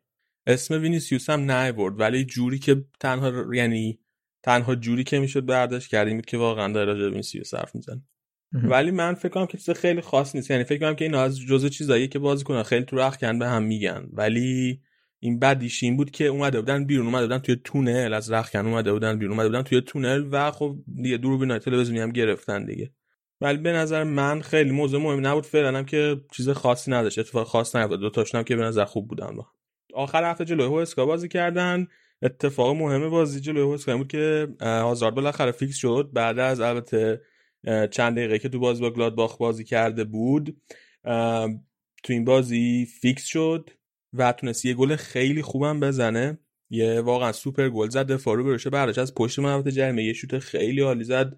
رفت جایی که قطعا هیچ دروازه‌بان نمی‌تونست بگیره و گلش هم توی موقعی رسید که رئال واقعا نتونسته بود خیلی موقعیت بسازه رو دروازه هوسکا. خب هوسکا هم مثل بقیه تیم‌های لالیگایی که یاد گرفتن چجوری جلو رئال بازی کنن لو بلاک چیده بود دفاع رو خیلی فشرده توی یه سوم دفاعی خودشون شروع می‌کردن و واسه رئال خیلی سخت بود که این دفاع رو بشکنه. ولی گل آزارد بازی رو باز کرد واسه رئال بعدش یه گلای بعدی هم اومد بنزما تونست دبل کنه تو این بازی. والورده هم یه گل فوق العاده زد و حالا آزاد به جز گلی هم که زد بازی خیلی خوبی داشت. بعد گلش آزاد خوشحال نکرد؟ من نمی‌دونم که چرا آزاد خوشحال نکرد ولی اگر دلیل خوشحال نکردنش این بوده که می‌خواسته بگه که من خیلی بیشتر از اینا از خودم انتظار دارم و خیلی بیشتر از اینا باید موثر باشم و یه گل دلیل خوشحالی نمیشه من واقعا خوشحالم که خوشحال نکرده. و فکر کنم واقعا یه چیزی توی همین مایه باشه دلیل خوشحال نکردنش. امیدوارم یه چیزی تو همین مایه باشه. فعلا وضع رئال خوبه. حالا وسط هفته بعد برن جلوی اینتر بازی کنن که اونم بازی خیلی سختی خواهد بود. رئال دفاع راستاشو هیچ کدومو نداره. کارواخال اودریوزولا ناچو اینا این سه تا بیرونن. لوکاس واسکس مصدومه ولی ممکنه به بازی برسه. و گزینه پنجمی هم که وجود داشت میلیتاو بود که اونم تست کروناش به نتیجه نرسیده. یعنی این inconclusive بوده. نمی‌دونن منفیه یا مثبت هنوز. دوباره باید تست بده. و ممکنه بعد از دوباره تست دادن مثبت بشه و اصلا نتونه بازی کنه. و خب این مهمه برای اینکه تیم دوم رو عالم چهار تا از بازیکنش کرونا مثبت شدن و اینا در ارتباط هستن. یعنی تیم دوم و تیم اول با هم جاهایی که میرن و توی یعنی توی یک ساختمون رفت آمد دارن. و بعید نیست که میری تو هم واقعا تستش مثبت باشه خلاصه آره. خیلی جالب میشه. این اتفاق بیفته احتمالاً زیگه زیدا مجبور میشه مندیو بذاره دفاع راست مارسلو رو بذاره دفاع چپ جلو اینتر. چیزام شنیدم تو پرانتز ویدالم شنیدم واسهتون کری خونده.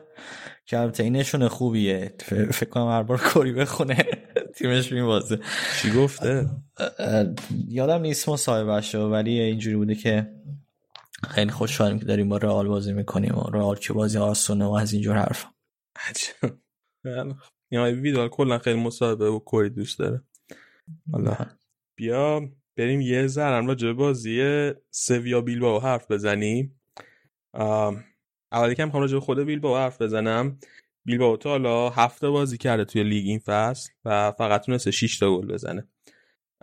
مربیشون گاریتانو با اینکه پارسال تیم تونست برسونه به فینال کوپا دل ری خیلی محبوب نیست توی بین هوادارا و تحت فشار هم هست به خصوص با این بازیایی هم که تا الان کرده و بعید نیست که تا آخر فصل نتونه روی نیمکت بمونه. الان 11 جدول. مهمترین مشکلی که داره اینه که اولا سبک دفاعیشو هوادارا دوست ندارن. خیلی دفاعی بازی می‌کنه سبکی نیست که هوادارا دوست داشته باشن. و دوما اینکه خیلی به بازیکنان آکادمی فرصت بازی نمیده. و این خیلی عصبانی می‌کنه بازیکنان رو. حتی توی تابستون هم که حرفش بود که شاید خاوی مارتینز از بایر مونیخ برگردونن هوادارا خیلی مخالفت کردن با این قضیه. با اینکه خاوی مارتینز هم بالاخره بازیکن آکادمی خود بیلبائو ولی مخالف برگردوندنش بودن گفتن این بازیکنی که رفته بایرن. و به یه نوعی به باشگاه خیانت کرد رفته بایرن. اونجا بازیش کرده. الان که سنش رفته بالا بیاد برگرده به باشگاه. مثلا با حقوق بالا درست نیست بعد بازیکن جوان تر بازی کنه مشکل بزرگی هم که دارن گل زنیشونه که اصلا نمی‌تونن خوب گل زنی کنن. آدوریس که پارسال بازنشست شد دیگه بازیش تموم شد و خب اینا که ویلیامز هم اصلا توی این فصل خوب نبوده آمار خوبی نداشته. فصل پیشم آمار گل زنیش خیلی خوب نبوده و کلا مشکل گل زنی دارن. یکی از چیزای مثبتی که باز شده که یعنی یکی از نقاط مثبتی که داشته به هوادار خوشحال کرده این بوده که به یه وینگر باز داده به یه وینگر 22 سال از آکادمیشون باز داده آقای گارتانو به اسم جان مارسیو که اولین بازیش هم توی اولین بازی این فصل جلوی گرانادا کرد. ولی در عین حال رفتن یه بازیکن توی پست همین جان مارسیو گرفتن به اسم الکس برنگوئر از تورینو. که دقیقا هم پست همین جان مارسیو و این دوباره برگشت یه مقدار هوادارا عصبانی کرد که آخه برای چی میرین؟ یه بازی کنی و از تورینو می‌خرین سود 10 یا 10 میلیون یورو هم خرجش کرده بودن که خب توی بازار تابستون امسال پول به نسبت زیادیه. و خلاصه خیلی دعوا داره با هوادار سر این قضیه. سویا از اونور مشکلاتی که داره توی این فصل تا الان داشته. اولا که خب دفاع چپشون وقتی رگیلون رفت دیگه اون دفاع سه نفر نمی‌تونن بازی کنن چون رگیلون ندارن که به عنوان wing-back بازی کنه خیلی خوب بود و مجبوره که همیشه چهار دفاعه بازی کنه. وقتی رگیلون رفت اول به اسکودرو بازی می‌داد که از قبل توی ترکیبشون داشت ولی مشخص شد که اصلا بهش اعتماد نداره چون رفتن یه بازیکن دیگه آوردن از اسپورتینگ لیسبون به اسم مارکوس آکونیا و از وقتی این مارکوس آکونیا اومده دیگه به اسکودرو فقط 12 دقیقه بازی رسیده ولی خب آکونیا هم نتونسته جای رگیلون رو پر کنه به خصوص تو فاز تهاجمی بازی. و به همین خاطر هم از این نظر افت کرده باشگاه سویا از نظر تهاجمی. از طرف دیگه بانگا هم که از باشگاه جدا شد خب بانگا deep-lying playmaker شون بود بازیکنی بود که از عقب زمین واسهشون بازی سازی می‌کرد و توپو پخش می‌کرد. خب بانگا جدا شد اینا به جاش رفتن راکیتیچو آوردن ولی راکیتیچ بازیکن متفاوتیه با بانگا و اون اون توانایی اون skill پخش توپ و بازی سازی از عقب رو نداره. واسه همین دوباره از این نظرم مشکل داره یه مشکلیه که دارن که از فصل پیش باهاشون مونده مشکل گلزنیه. خب فصل پیش مهاجم نوکاشون یعنی مثل دیونگ اینا خوب گلزنی نمی‌کردن. آمار گلزنیشون خیلی بد بود. تا آخر فصل که دیونگ یه مقدار راه افتاد به خصوص تو بازی لیگ اروپا. و خب کل بار گلزنی تیم بیشتر شوی دوشه و کامپوس وینگرشون بود.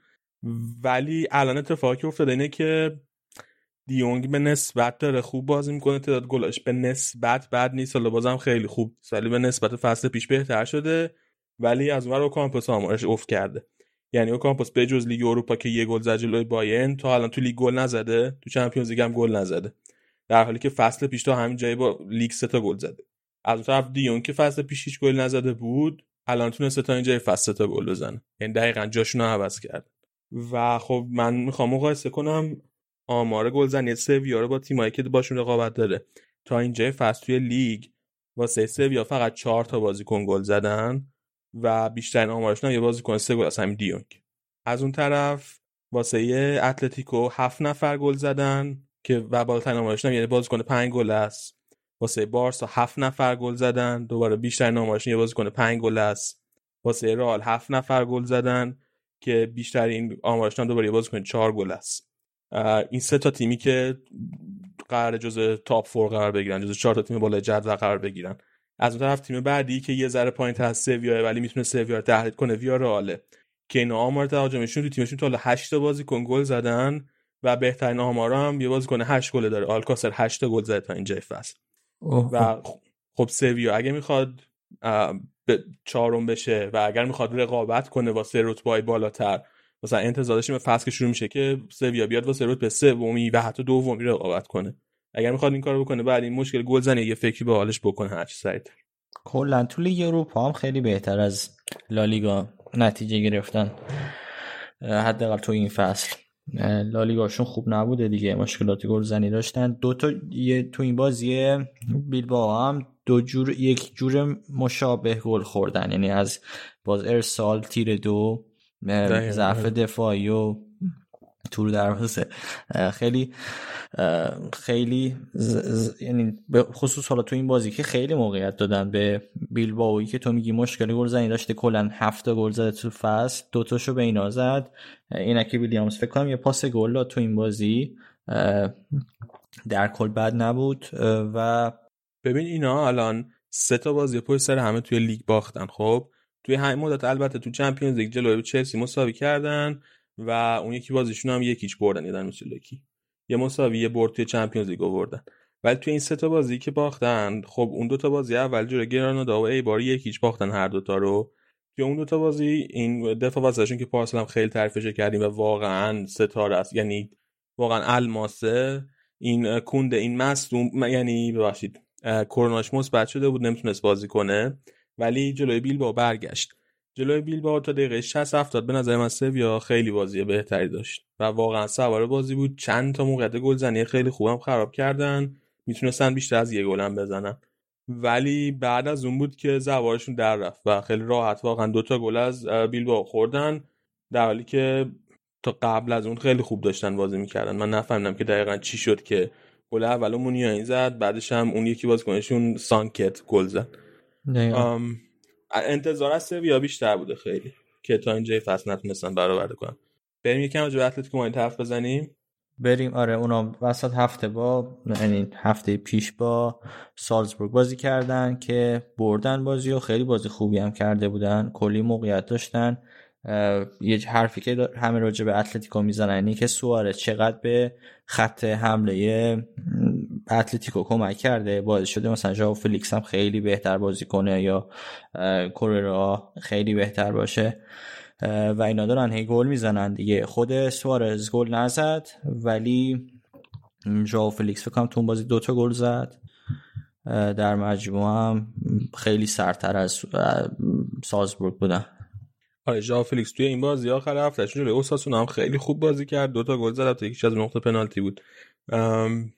خوب یه پنالتی هم نزد فکر کنم. پنالتی هم نزد آره. آره یعنی می‌تونه هتریک کنه که پنالتی هم نزد. جافیس خیلی خوب شد. یه بار یه, یه برگردون زد تو بازی با سالزبورگ که خورد به تیرک. اون اگه گل می‌شد شاید یکی از کاندیدای بهترین گلای این فصل هم بود. یعنی تو Champions League حداقل. یه ذره پایین تر بود. زیر تاقی می‌شد برگردون. خیلی قشنگ بود. من خیلی واسه ژائو فلیکس خوشم چون از فصل پیشم همیشه می‌گفتم که این بازیکن خوبیه و آروم آروم جا بیفته. می‌بینیم. حالا الان داره آروم آروم واقعا جا میفته توی بازی با اوساسونا هم به نظر من اتلتیکو بهترین بازی فصلشو داشت. به خصوص که اوساسونا از تیمای خوب لیگه به نسبت. الان نهم لیگه ولی ده امتیاز داره. یعنی مثلا فاصلش با اتلتیکو مادی الان 14 امتیازه تا از اتلتیکو یه بازی هم مستقیم هم جلوشون برد. و رقیب جدی قهرمانی هم به نظر من. یعنی تا روز آخر قطعا با رئال بارسا می جنگن من امسال فکر کنم لیگ فشرده تری از پارسال داشته باشیم واسه قهرمانی. دقیقا اینجوری حد این حداقل الان که خب بارسا اینجوری افت کرده و کلی امتیاز از دست داده. حداقل با اتلتیکو یه رقابتی تو یه لولی بکنه. حالا اینکه واسه دومی باشه واسه قهرمانی باشه واسه سومی باشه حتی این معلوم نیست ولی الان بارسا رقیبش حتی اتلتیکو هست رئال هم هست یعنی. بیا لا بقیه بازی هم نتایجش بگیم. کادیز دو هیچ ای ایوار ببره. آلاوس که گفتیم با بارسا یک یک مساوی کرد. بتی سه یک الچه رو برد. سوسیداد چار یک سلتا رو برد. سوسیداد رفت در صدر جدول. خیلی هم خوب شده حالا بعد راجبش حرف بزنیم. داوید سیلوا داره میتره کنه اونجا گرانادا با لوانت یک یک مساوی کرد. والنسیا با خطاف دو دو مساوی کرد. و تو با آخرین بازی هفتن ویارال تونست دو هیچ باید دو دو ببره. الان ویارال سوم جدوله با 15 امتیاز.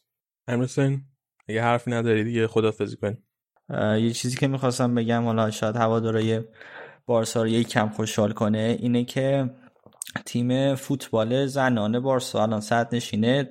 چیز نکته جالبش اینه که تو این چهار تا بازی که کردن از فصل بدون گل خورده فکر کنم 20 خورده تو گل زدن. این دوتا بازی و 6 هیچ بردن. میشه 12 تا. آره سه تا بازی و 6 هیچ بردن یه بازی و 4 هیچ.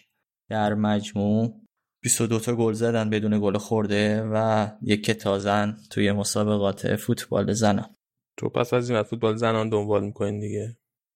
حداقل آره وقتی که به خصوص بازی چیز بشه حتما اون بازی کاور می‌کنه. بازی رقیب اصلی این تیم زنانه بارسا اتلتیکو که اونام چهار, چهار برده هستند.